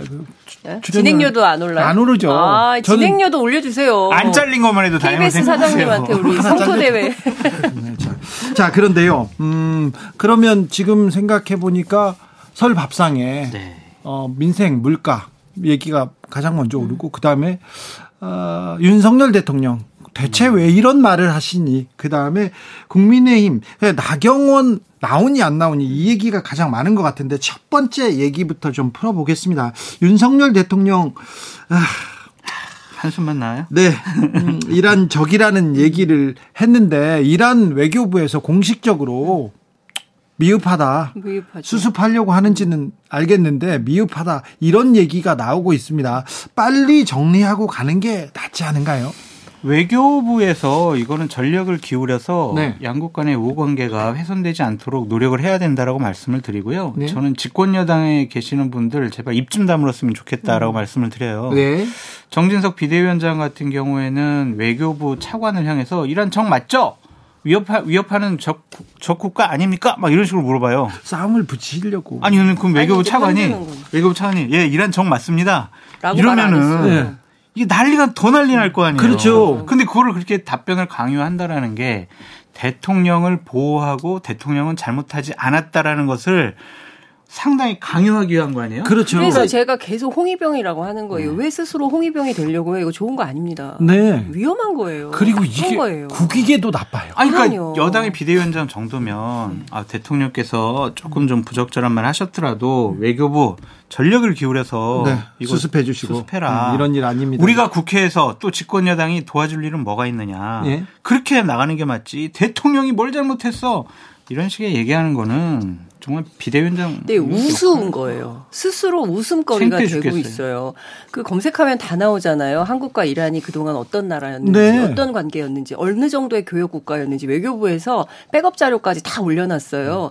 그렇기 때문에 사실 현장에서는 정말 열심히 이 사태를 대통령이 친 사고를 수습하기 위해서 가진 애를 쓰고 있는데 대통령은 집에서 요리하고 계신 거예요. 밥하고 친지 네. 불러서 아무 일 없다는 듯이 그냥 밥 먹고 있는 거거든요. 거거든요. 물론 설이니까 그럴 수 있어요. 또 김건희 여사가 안 하고 본인이 직접 요리를 해서 친지들 불러서 대접을 했다고 하니 그것은 뭐 또 좋게 생각합니다. 그렇지만 그거 말고도 해결해야 될 일들이 너무나 많은데 그 이태원 참사 때도 그랬어요. 그러니까 뭔가 수습이 필요한 국면에서 딴짓을 해요. 딴청을 하고 자, 없었던 일로 사고가 났을 경우 네. 수습을 하지 못하거나 수습을 잘못해서 일을 키우는 경우를 종종 봤는데 지금도 사람들이 그래 집에서 요리하고 떡국 끓여 좋은데 지금 그럴 때 이 얘기가 그렇죠. 나올 거 아니에요. 그렇죠. 그러니까 제가 보기에는 대통령실에서 네. 이 수습, 이 사고 이후에 대처 이거 굉장히 좀 문제를 낳고 있는 거 아닌가, 키우고 있는 거 아닌가 그런 생각도 들어요. 대처가 없었죠. 음. 대통령실에서 대처한 게 뭐가 있어요? 아니 아무것도 없어요. 제가 보기엔 이런 생각이 좀 들어요. 하고 싶어도 음. 선뜻 나서지 못하는 분위기인 것 같아요. 그러니까 얘기를 들어보면 네. 대통령이 이거 이 문제 이거 이렇게 이렇게 해서 빨리 풀어야 됩니다라고 외교안보 라인이 가동이 돼야 되거든요.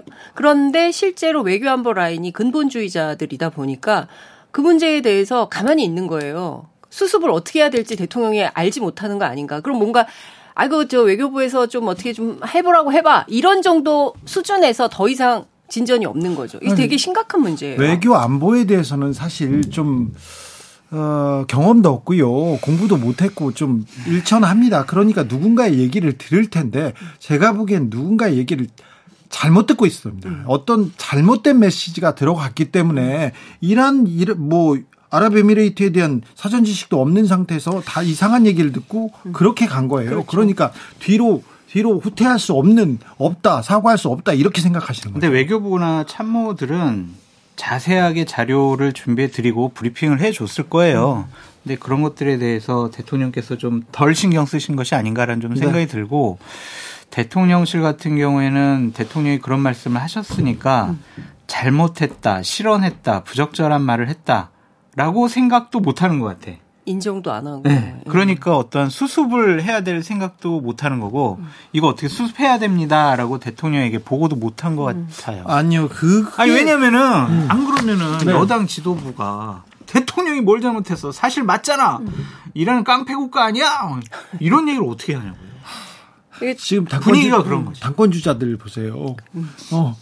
어, 안철수 후보도 그렇고 김기현 후보도 잘했습니다 이렇게 얘기하잖아요. 뭐 그러니까요. 뭐. 아니 그래도 그래도 네. 이제 한 일주일 이상 우리가 문제 삼았으니까 그러니까, 대통령도 아실 거 아니에요. 아니, 그러니까 국익과 관련된 외교 문제니까 시종일관, 우리 더 이상 언급하지 네. 말고 아니 아니 그러니까 국익과 관련되기 때문에 이 문제는 심각 아니 정말 심각한 거예요. 왜냐하면 바이든 날리면 때하고 이거는 또 다른 문제이고요. 그리고 우리 교민들의 안전 그리고 호르무즈 해협을 왔다 갔다 다니는 매일 60척의 이 선박들에 대한 문제, 그리고 거기에 부과되는 보험료도 많이 오를 수 있다는 거 아니에요? 위험도가 올라가면 이런 등등을 종합해 볼 때 대통령이 나서서 어쨌든 실수는 할 수 있어요. 그러면 빨리 현장에서 바꾸든지 그걸 안 되면 지금이라도 최소한 거기 현장에 있을 때라도 뭘 조치를 하든지 했어야 되는데 아무것도 노력을 안 하고 있다가 계속 일파만파 일이 커지게 한 다음에 나는 몰라 외교부가 아니, 알아서 처리하세요. 저는 이건 굉장히 나쁜 태도라고 우리 이제 미래를 위해서 네. 나아가자 덮어주자 이렇게 얘기하고 싶은데 네?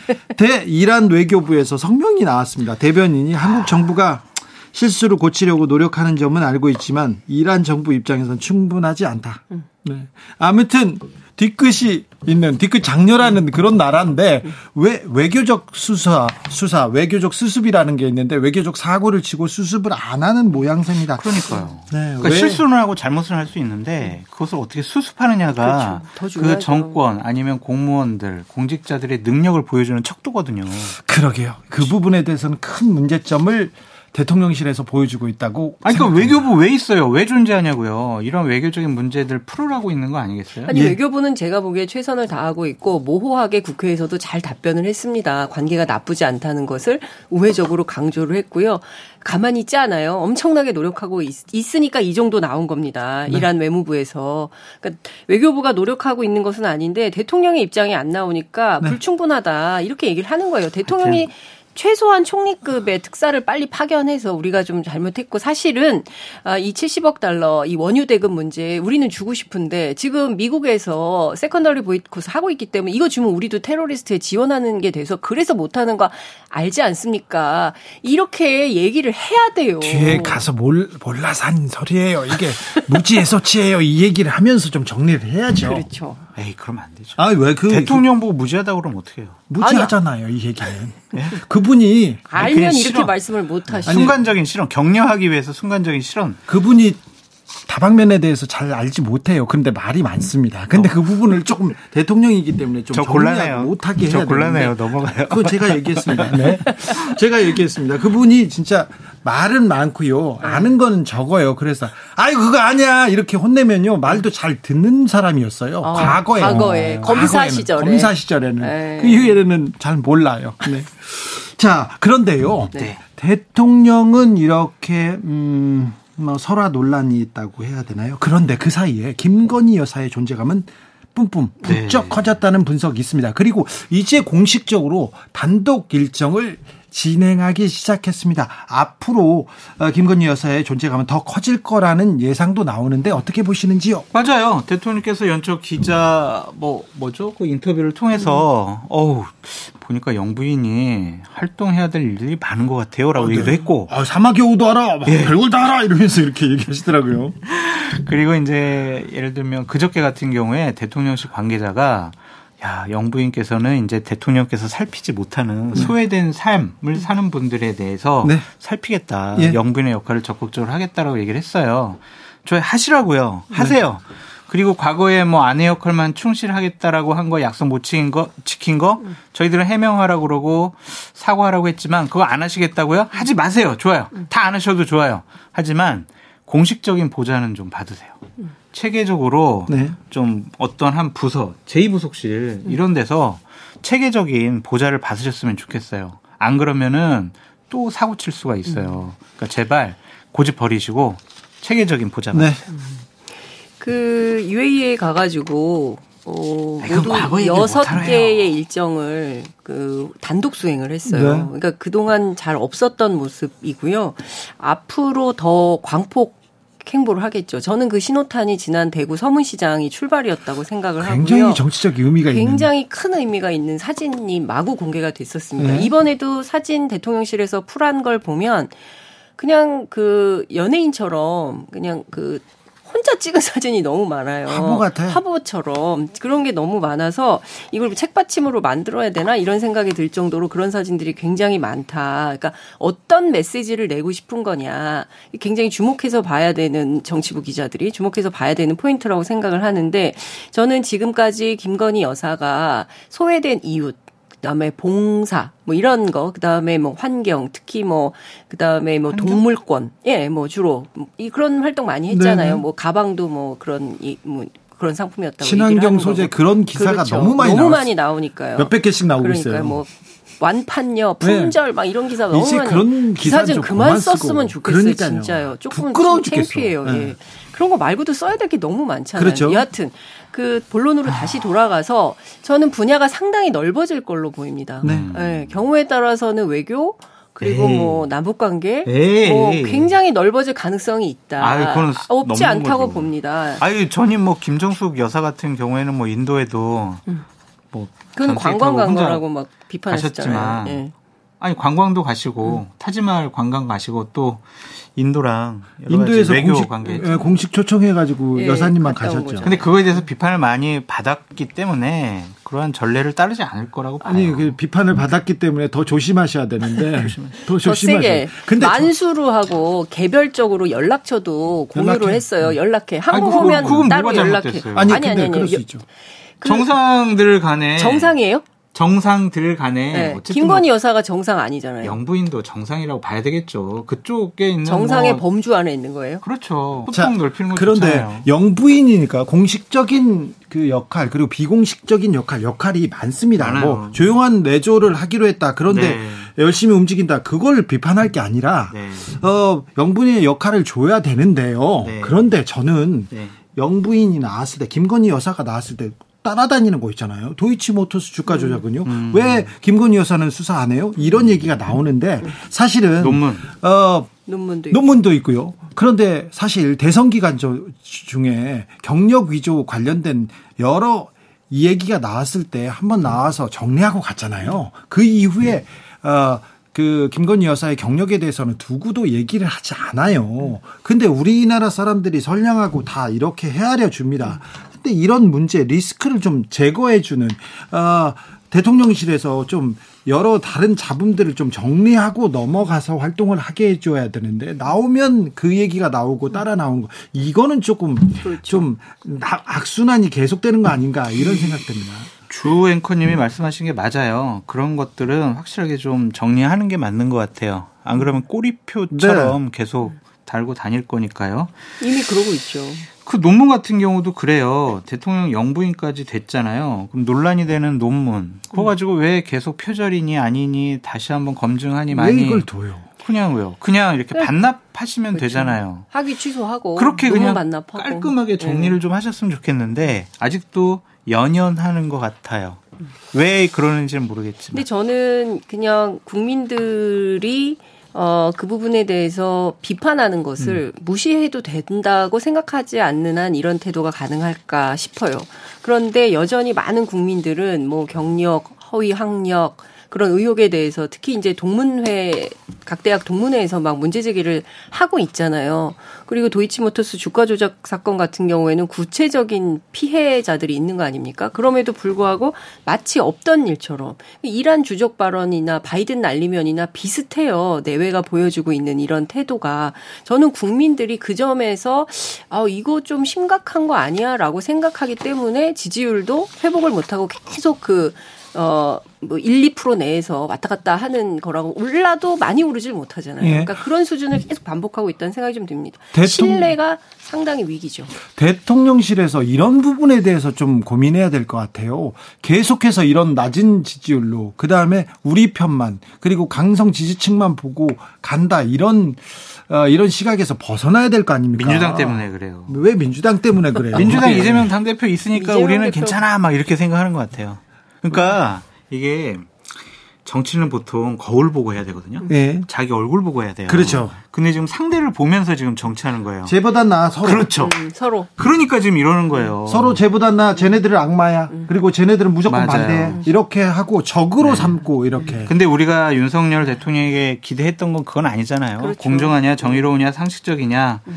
이 부분에 대해서 점점 국민들의 실망감이 커져간다라고 볼 수밖에 없어요. 윤 대통령 정치 경험은 짧지만 정치에 누구한테 빚진 적도 없고요. 다시 정치로 돌아가지도 않고 자기 세력을 만들려고 하는 사람도 아닙니다. 그래서 할 수 있는 게 굉장히 많아요. 그럼요. 그래서 조금 윤 대통령의 정치 그 고집이 아니라 정치 그리고 국민들을 위한 정치를 좀 보여줘야 되는데 그 부분 아쉽다 이렇게 생각하는데 아직 늦지는 않았어요. 아직은 늦지는 않았는데 아, 이번 설 계기로 이제 1년 어, 만 1년 다가오지 않습니까? 계기로 조금 달라지는 아, 이런. 아, 그래서 저 드리고 싶은 말씀이 있는데 그러니까 여론조사가 막 이렇게 나왔잖아요. 네. 지금 설 여론조사. 거기서 보면은 대통령실은 이런 생각을 가질 것 같아요. 야 별로 안 떨어졌네. 음, 괜찮아. 뭐. 어, 괜찮네. 견딜만하다. 네.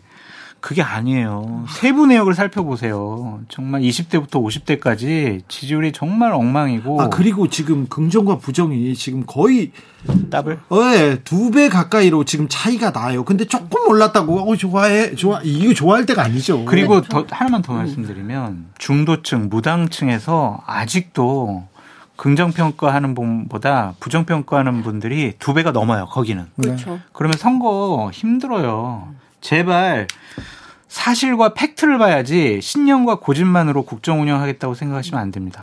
저는 그 얘기는 민주당에도 고스란히 음, 적용이 좀 이따가 생각해 보니까 나눠서 아니, 얘기를 아니, 하겠지만 어찌 됐든 저는 그 뭐 여론조사 보면 답답하죠. 근데 우리 기자들이 기사를 쓸 때 1% 오른 거, 2% 오른 거를 굉장히 높이 평가를 해서 막 써줘요. 그리고 웃겨요, 웃겨. 네, 어떤 긍정 평가 요인이 있는지, 뭐, 외교 안보에서 잘했다. 또 부정 평가에서도 똑같이 있는데 말이죠. 근데 저는 그런 식의 눈속임 보도가 결국은 윤석열 정부의 성공을 방 해하는 측면이 있다. 네. 저는 진실 보도를 정확하게 해줘야 네. 정부가 보고 분명하게 판단하는데 저는 그 어느 때보다 언론의 역할이 정말 중요한 시대가 됐다고 맞아요. 생각합니다. 언론이 바른 소리 하면 또 난리는데요. 아유, 공문도 걱정합니다. 네. 네. 저 비행기도 안 태워줄까봐 걱정도 됩니다. 장윤성 기자의 추천곡 들으려고 네. 헤어질 결심의 OST였죠. 정훈이의 안개 듣고 오겠습니다. 안개 속에 눈물. 아 이제 설 연휴인데 좀 신나는 것 좀 추천해 주시죠. 저거 말고 세 개 제가 추천했는데 네. 그 중에 네. 저걸 선택하신 걸 보니까 아무래도 자, 나경원 나, 그렇죠. 전 의원에 대한 선택을 이번 설 민심에 네. 그래서 나경원은 나온대 안 나온대 물어보더라고 어, 다. 그렇죠. 그래서 어뭐 속보 나온 걸 보면 어, 내일 오전 11시 네. 입장을 밝힌다는 건데요. 출마한다는 거죠. 출마한다는 거죠. 그럼 윤핵관들하고 헤어진다는 거죠. 그렇죠. 헤어질 결심을 윤핵관과는 헤어질 결심을 분명히 했다. 라고 보여지고요. 제가 취재를 해보니까 실제로 지난주에 그 국민의힘 다선 의원들한테 전화를 쭉 돌렸더라고요. 네. 결심이 섰습니다. 네. 도와주십시오. 뭐 이렇게 얘기를 굉장히 많이 했다는 거고요. 뭐 결과적으로는 일주일이 제일 중요할 것 같다. 국민의힘 다선 의원들이 보기에 네. 어 출마하고 그렇죠. 열... 내일 출마 선언하고 일주일 동안 일주일 사이에 나경원 전 의원의 메시지 네. 제일 중요하고 두 번째는 그 메시지가 나오는 가운데 윤핵관의 공격 이 얼마나 타당한가. 네. 근데 예컨대 뭐 지금까지 막 그 소위 지라시에 떠돌던 여러 가지 의혹들 있잖아요. 네. 그런 게 뭐 보수 언론이 됐든 어디가 됐든 어떤 식으로든 그게 나온다고 한다면 역풍 불수 있다. 네. 윤핵관이 역풍 맞는다. 그렇기 때문에 잘해야 될 걸. 뭐 이런 얘기들을 하고 있, 있는데 지금 상황은 어, 나경원의 운명 살면 살 것이요 죽으면 죽을 것이다. 그게 무슨 말이에요? 사는 산이고 물은 물이에요? 거의 이렇게 얘기를 하는데요. 여하튼 중요한 것은 일주일 고비다. 어. 일주일 사이에 상당히 파란만장한 일들이 벌어질 것 같다. 이렇게 예상을 해서. 소장님. 네. 근데 출마라고 확정 짓는 것은 좀 무리가 있어 보여요. 음. 오늘 오전에 또 계속 안 나온다고 얘기하고 회의를 했대요. 네. 회의를 해가지고 박종희 의원은 나가자. 출정 음. 이거고 정양석 전 의원은 아 이번에 나가면 안 된다 큰일 난다 음. 그래가지고 출마 선언문 하나, 불출마 선언문 하나 해가지고 두, 두 개를 써놨어요? 두 개를 줬대. 오. 어. 그래가지고 당신이 결정하라고 음. 했고 지금 언론에 계속 뭐 사실상 출마 결심 이렇게 얘기를 하고 있지만 그건 박종희 의원이 계속 지금 언론에 얘기하는 거기 때문에 지금 나경원 의원의 본심은 알 수가 없다. 음. 제가 하나만 예를 들어 드릴게요. 네. 2012년도 총선을 음. 앞두고 음. 어 김무성 당시 의원이 어, 친박에 자장은 없다 그러면서 이제 박근혜 이제 당시 후보한테 파문을 당했었거든요. 네, 그렇죠. 근데 2012년 총선을 앞두고 공천을 안 주겠다는 얘기가 계속 나오는 거예요. 예. 그래서 공천을 못 받을 친이 쪽 사람들하고 뭐 김무성 대표랑 좀 가까운 분들이 좋아. 그럼 우리 탈당을 해가지고 음. 우리가 뭐 하나 무소속 조직을 하나 만들어서 이번에 다 출마하자. 음. 그래가지고 저희가 이제 저랑 대표님이랑은 같이 앉아가지고 이제 출마 출마 선언문 이렇게 쓰고 있었어요. 네. 그래가지고 자 이제 다 썼으니까 자 이제 소통관으로 가가지고 기자회견 해가지고 우리 이제 출정하자 그러고 딱 가는데 갑자기 선배가 한 명이 딱 들어오더니 가는 길에 대표님 이거 아닌 것 같습니다. 음. 대표님 당을 떠나고 그러면 어떡합니까? 음. 그랬더니 갑자기 그게 맞지? 좋다.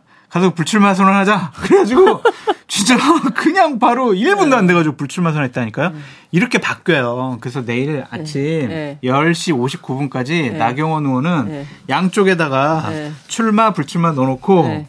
그 자리에서 꺼내서 읽을 것 같아서. 아니, 제가 불안해가지고 왜냐하면 박종희 의원이 계속 전화를 안 받는 거예요. 그 보도가 나온 다음에 계속 전화를 했는데 전화가 안 돼서 주변에 또 취재를 했어요.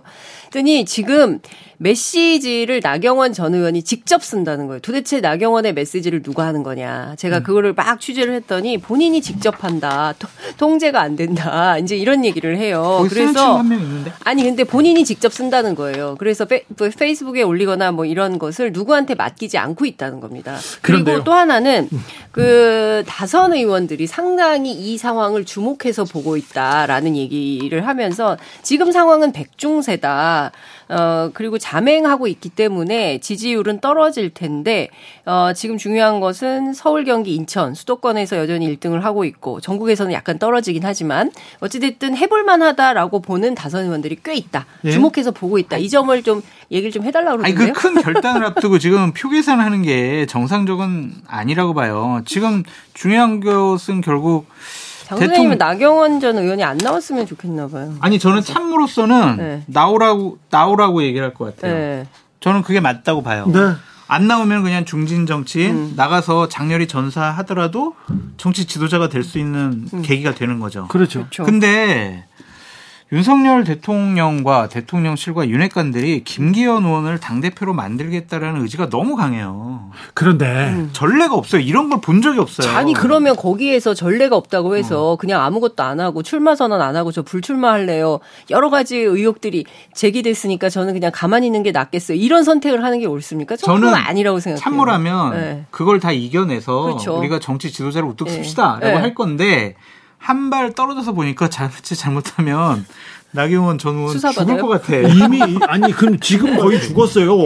아 죄송합니다. 집단적으로 집단적으로 네, 이렇게 린치를 가하고 있잖아요. 초선 뭐 의원들이. 그 지금은 시작에 불과해요. 같은 당에서는 네. 깡패 얘기가 나오기도 그렇죠. 했었는데 그렇죠. 그런데 시작에 불과하다니까요. 만약에 만약에 그래도 조금 화해, 음. 싸우면서 화해를 할 수 있는 그런 가능성이 출마를 하면 음. 생기지 않을까요? 그걸 기다리는 게 아닐까요? 그러니까 나는 내일 내 입장을 11시에 발표할 거야 라고 언론에 딱 났잖아요. 네. 그러면은 대통령과 대통령실에서 말리라 나경원 의원한테 음. 좀 연락을 해서 좀 어떻게 해라. 음. 아니면은 나경원 의원이 대통령님 통화 한 번만 해요 라고 할 때 대통령께서 통화 버튼을 딱 눌러서 그래 나 의원 이번엔 좀 쉬지 뭐 이러지 않을까? 그럼 안 나와요. 그거를 좀 기대하는 것이 아닐까라는 생각이 저는 아니 뭐 저는 통화 시도는 할 수 있겠으나 저는 윤석열 대통령이 뭐 전화해서 화를 낼 수는 있을지 모르겠는데 뭐 점잖게 타이르거나 음. 저는 통화 자체가 안 될 것 같다는 생각이 좀 들고요. 아직도 미련을 버리지 못했어. 근데. 나경원 의원이요? 네. 어 저는 미련을 지금쯤이면 충분히 버렸을 거라고 버려야죠. 생각하고 이미 그런 판단도 못한 수준의 정치는 아니라고 봐. 헤어질 결심 끝냈고 아니 그런데 헤어질 네. 결심을 보수의 전사로서 있어 네. 보수의 상징적인 장소. 삭발. 네? 삭발? 삭발? 아니, 삭발은 안 하실 거고 저는 세게 붙을 거라고 생각해요. 근데 아니, 물론 아니, 주변에 사람이 없는 건 맞는데 저는 붙는다고 봐요. 저번에 장 기자님 인터 박종희 의원 인터뷰 하셨을 때 했었어요. 보수의 상징적인 장소 가서 출정시할 거라고 했잖아요. 네, 네.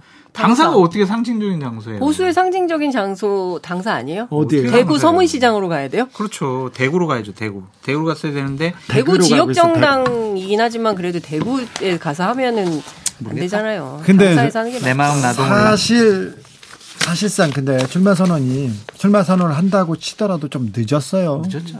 그렇죠. 하려면 작년에 했었어야 됐다.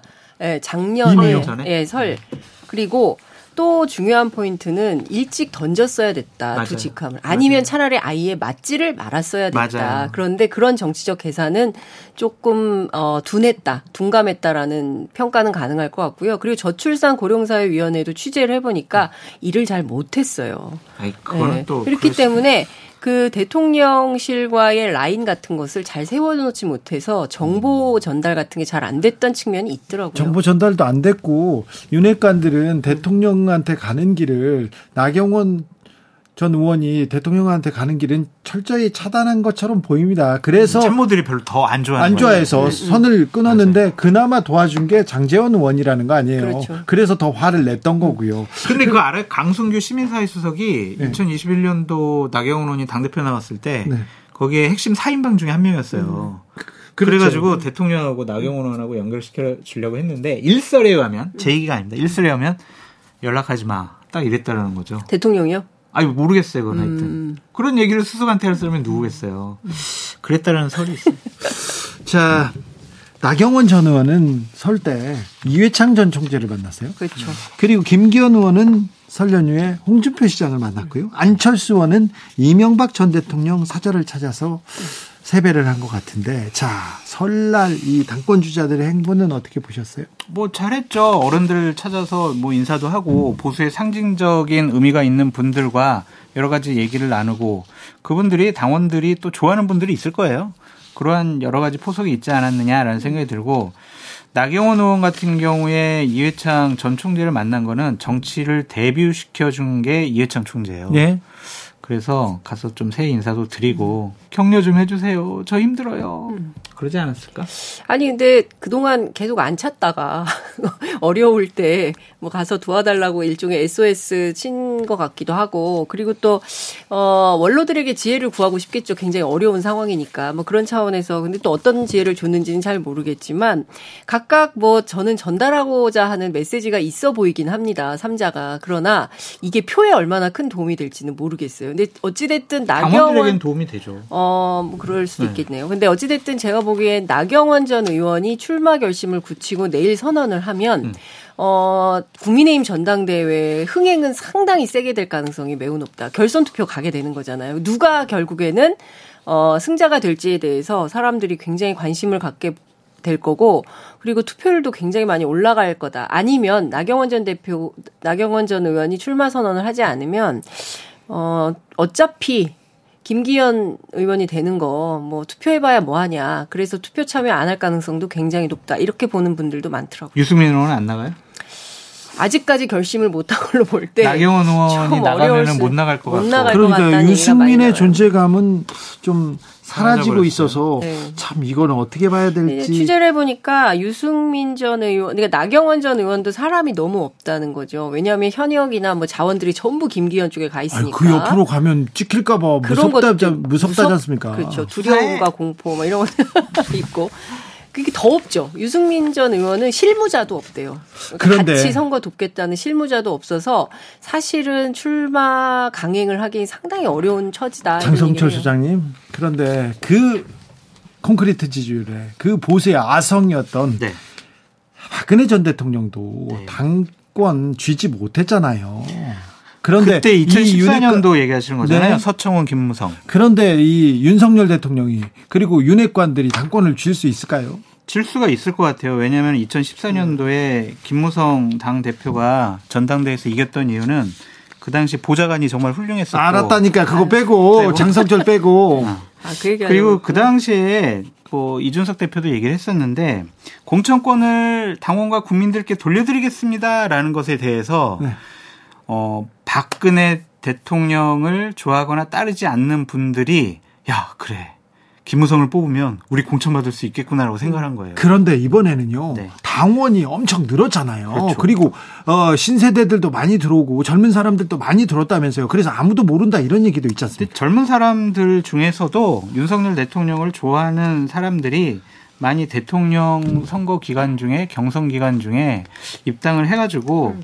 젊어졌기 때문에 그리고 수도권의 어, 유권자들의 포지션이 더 늘어났기 때문에 선거는 알 수 없어라고 예측하는 것도 좀 무리가 있어 보여요. 음. 그래서 저는 김기현 의원이 갑자기 느닷없이 민방위법을 개정하겠다고 음. 양성평등 뭐 병역 시스템을 만들겠다라고 나서는 거예요. 당권의 당권 이 경쟁의 전... 새바람이에요. 그래. 지금 것은 윤심만 얘기 나다가 처음이죠. 네, 여자 민방위 어떻게 하자는 거예요? 그러니까 이게 민방위법을 개정해서 그동안 남성만 민방위 대원에 가입할 수 있었는데 여성은 뭐 자원하지 않으면 대상이 아닌데 이제 여성들도 어 기본 대상에 포함을 시키겠다라는 거예요. 민주당 취재를 해봤더니 택도 없는 얘기다. 이거 왜 자기네들 전당대회 한다고 그 이대남을 뭐좀 끌어들이는 전략으로 이런 황당한 얘기를 하느냐 할 거면 차라리 차제에 모병제로 전환해서 뭐 가든지 뭐 갑자기 느닷없이 이 얘기를 꺼내는 이유가 너무 이상하다라고 비판을 하고 있죠. 저는 이거는 찬성인데. 아니 여성들이 그럼 감사합니다 그럴까요? 아니 왜냐면 이게 남성들이 아이고 잘했다 이렇게 생각하죠. 군사 훈련하는 게 아니거든요 이게. 재난 대비 생존 훈련을 하는 거예요. 그거는요. 다른 형태로도 다 하고 있고요. 요 딱 어떤 아, 아이들이 그 저기 뭐야 무슨 그 무슨 안전 교육 소방 안전 교육 같은 거 계속 받고 있어요. 그러니까 이거 뭐냐면 많이 받으시는 분이세요. 아니 제가 교육을 받는 게 아니라 애들이 학교에서 20대 민방위 20대에서 40대까지 받잖아요. 네. 40살까지. 네.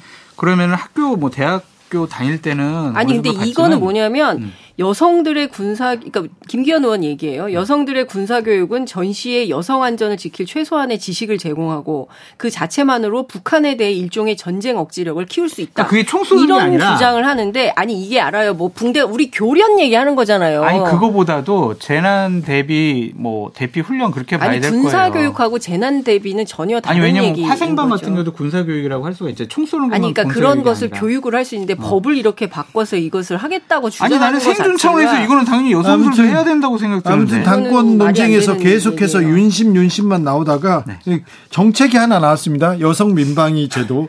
자, 이거는 또 참 황당한 예, 얘기죠. 네, 당원들은 네. 어떻게 생각할지, 국민들은 어떻게 생각할지 지켜보시죠. 자, 민주당 이재명 대표는 설 연휴 어떻게 보냈습니까? 이재명 대표 뭐 아시는 노심초사. 것처럼 노심, 에? 노심초사는 아니고 어찌됐든 이제 이번 주 토요일 날 검찰 출두를 앞두고 있기 때문에 토요일입니다. 예.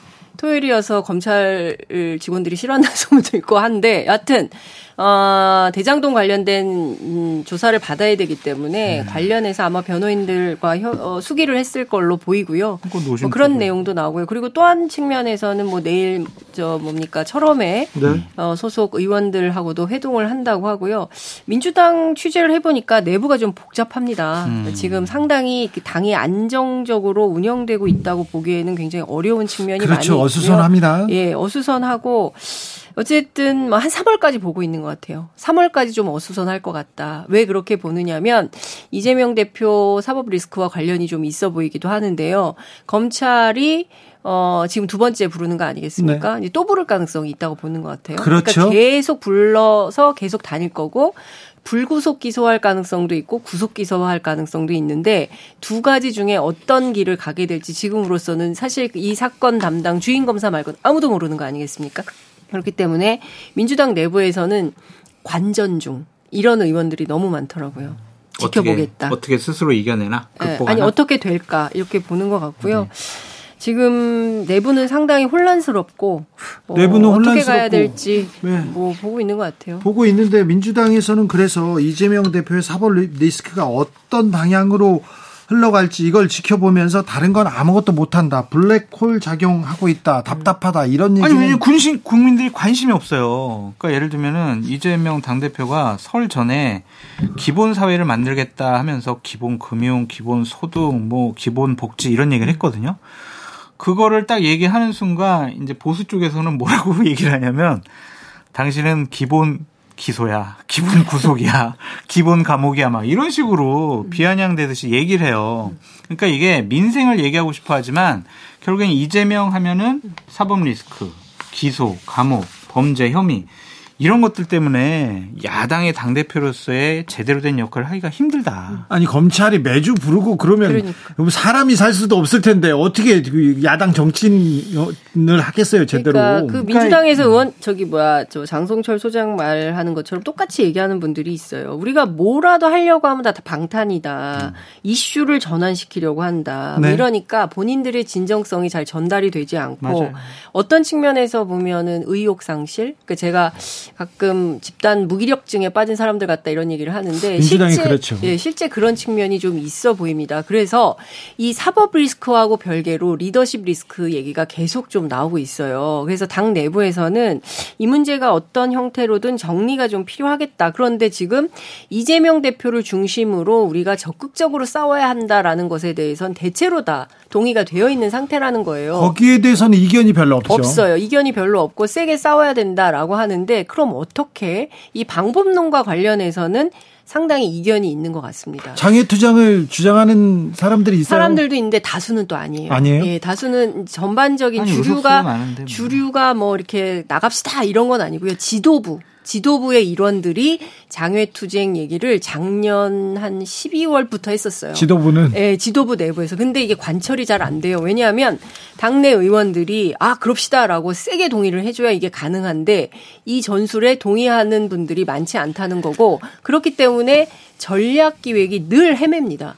그러니까 무슨 얘기를 했을 때 그게 메시지 파워를 가지면서 어, 어떤 행동으로 관철이 되고 대중 동원이 되고 뭐 이래야 되거든요. 근데 그런 정치가 지금 전혀 안 먹히고 있는 거죠. 기본사회위원회만 하더라도 위원회 띄웠으면 뭔가 세부 항목들이 막 나오면서 이게 이슈화가 돼야 되는데 안 되잖아요. 장외 투쟁하려면요 네. 두 가지 전제 조건이 있어요. 하나는 이재명 당 대표 진짜 억울한 것 같아라는 여론이 더 높아야 돼요. 음, 네. 그러면 국민들 앞에서 진짜 대면 호소를 하면 국민들 호응을 해주는데 지금은 아직은 그게 또 높지는 않은 것 같아요. 그리고 또 하나는 명분이 있어야 돼요. 그러니까 아, 지금요 저희 민주화를 위해서 아니면은 뭐 우리 뭐 정치 개혁을 위해서 이래야 되는데 저요 지금 검찰 수사받고 있거든요. 그 저 국민 여러분 저 억울해요. 명분이 될 수가 없어요.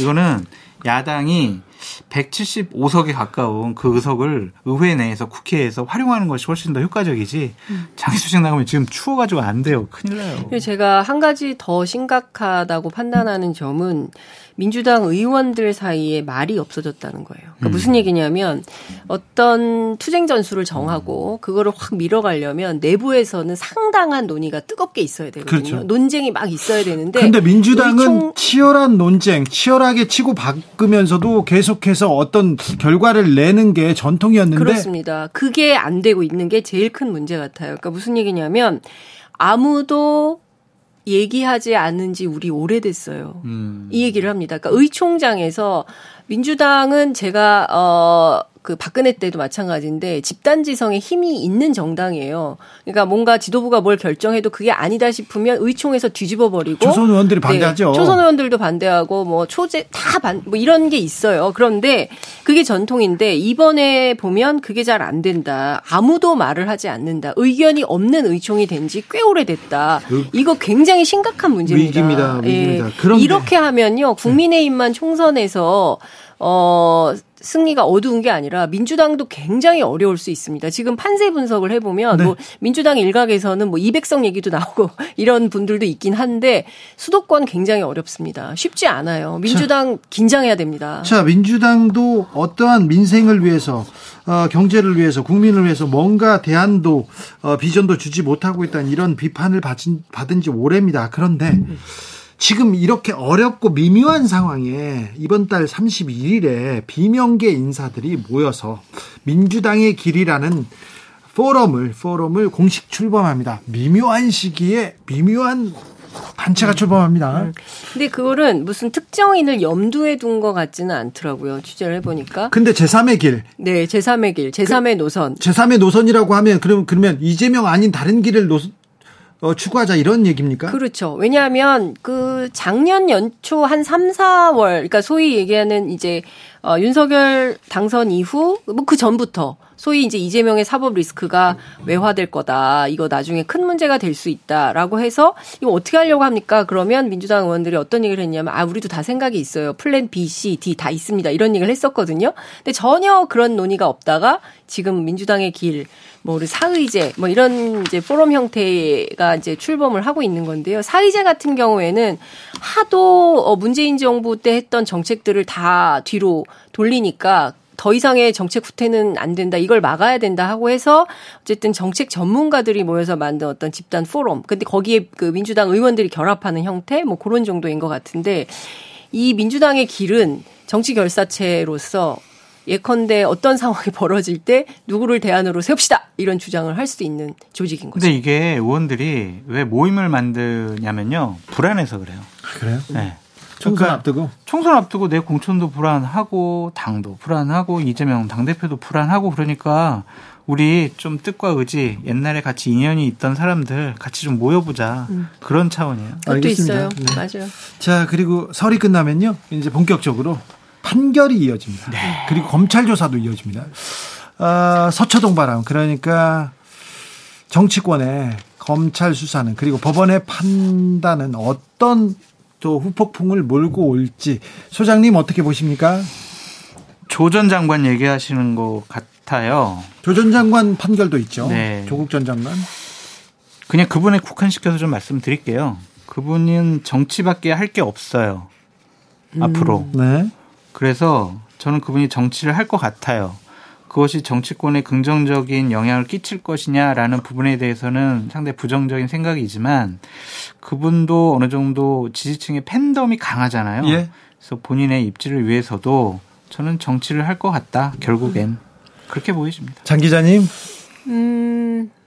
정치밖에 할 게 없죠. 음. 어, 학교에서도 아마 뭐 정리가 될 거고 결국에는 이제 정치 시장에 나올 텐데 어떤 방식으로 나올 거냐. 그 굉장히 중요한 포인트. 조국 전 장관도 정치에 나옵니까? 한동훈 장관도 나오고. 아니 그런데 본인에게 물어보면 본인은 어 전혀 생각이 전혀 없었죠. 생각이 없다라고 말을 하고요. 음. 그리고 본인이 하는 것도 옳지 않다라고 음. 주장을 합니다. 그러나 대중의 요구가 있으면 또 그건 모르는 문제이죠. 그럴 때 어떤 선택을 할지는 지켜봐야 될 것 같습니다. 자, 앞서 장성철 소장께서 언급하신 어, 여론조사 개요는요.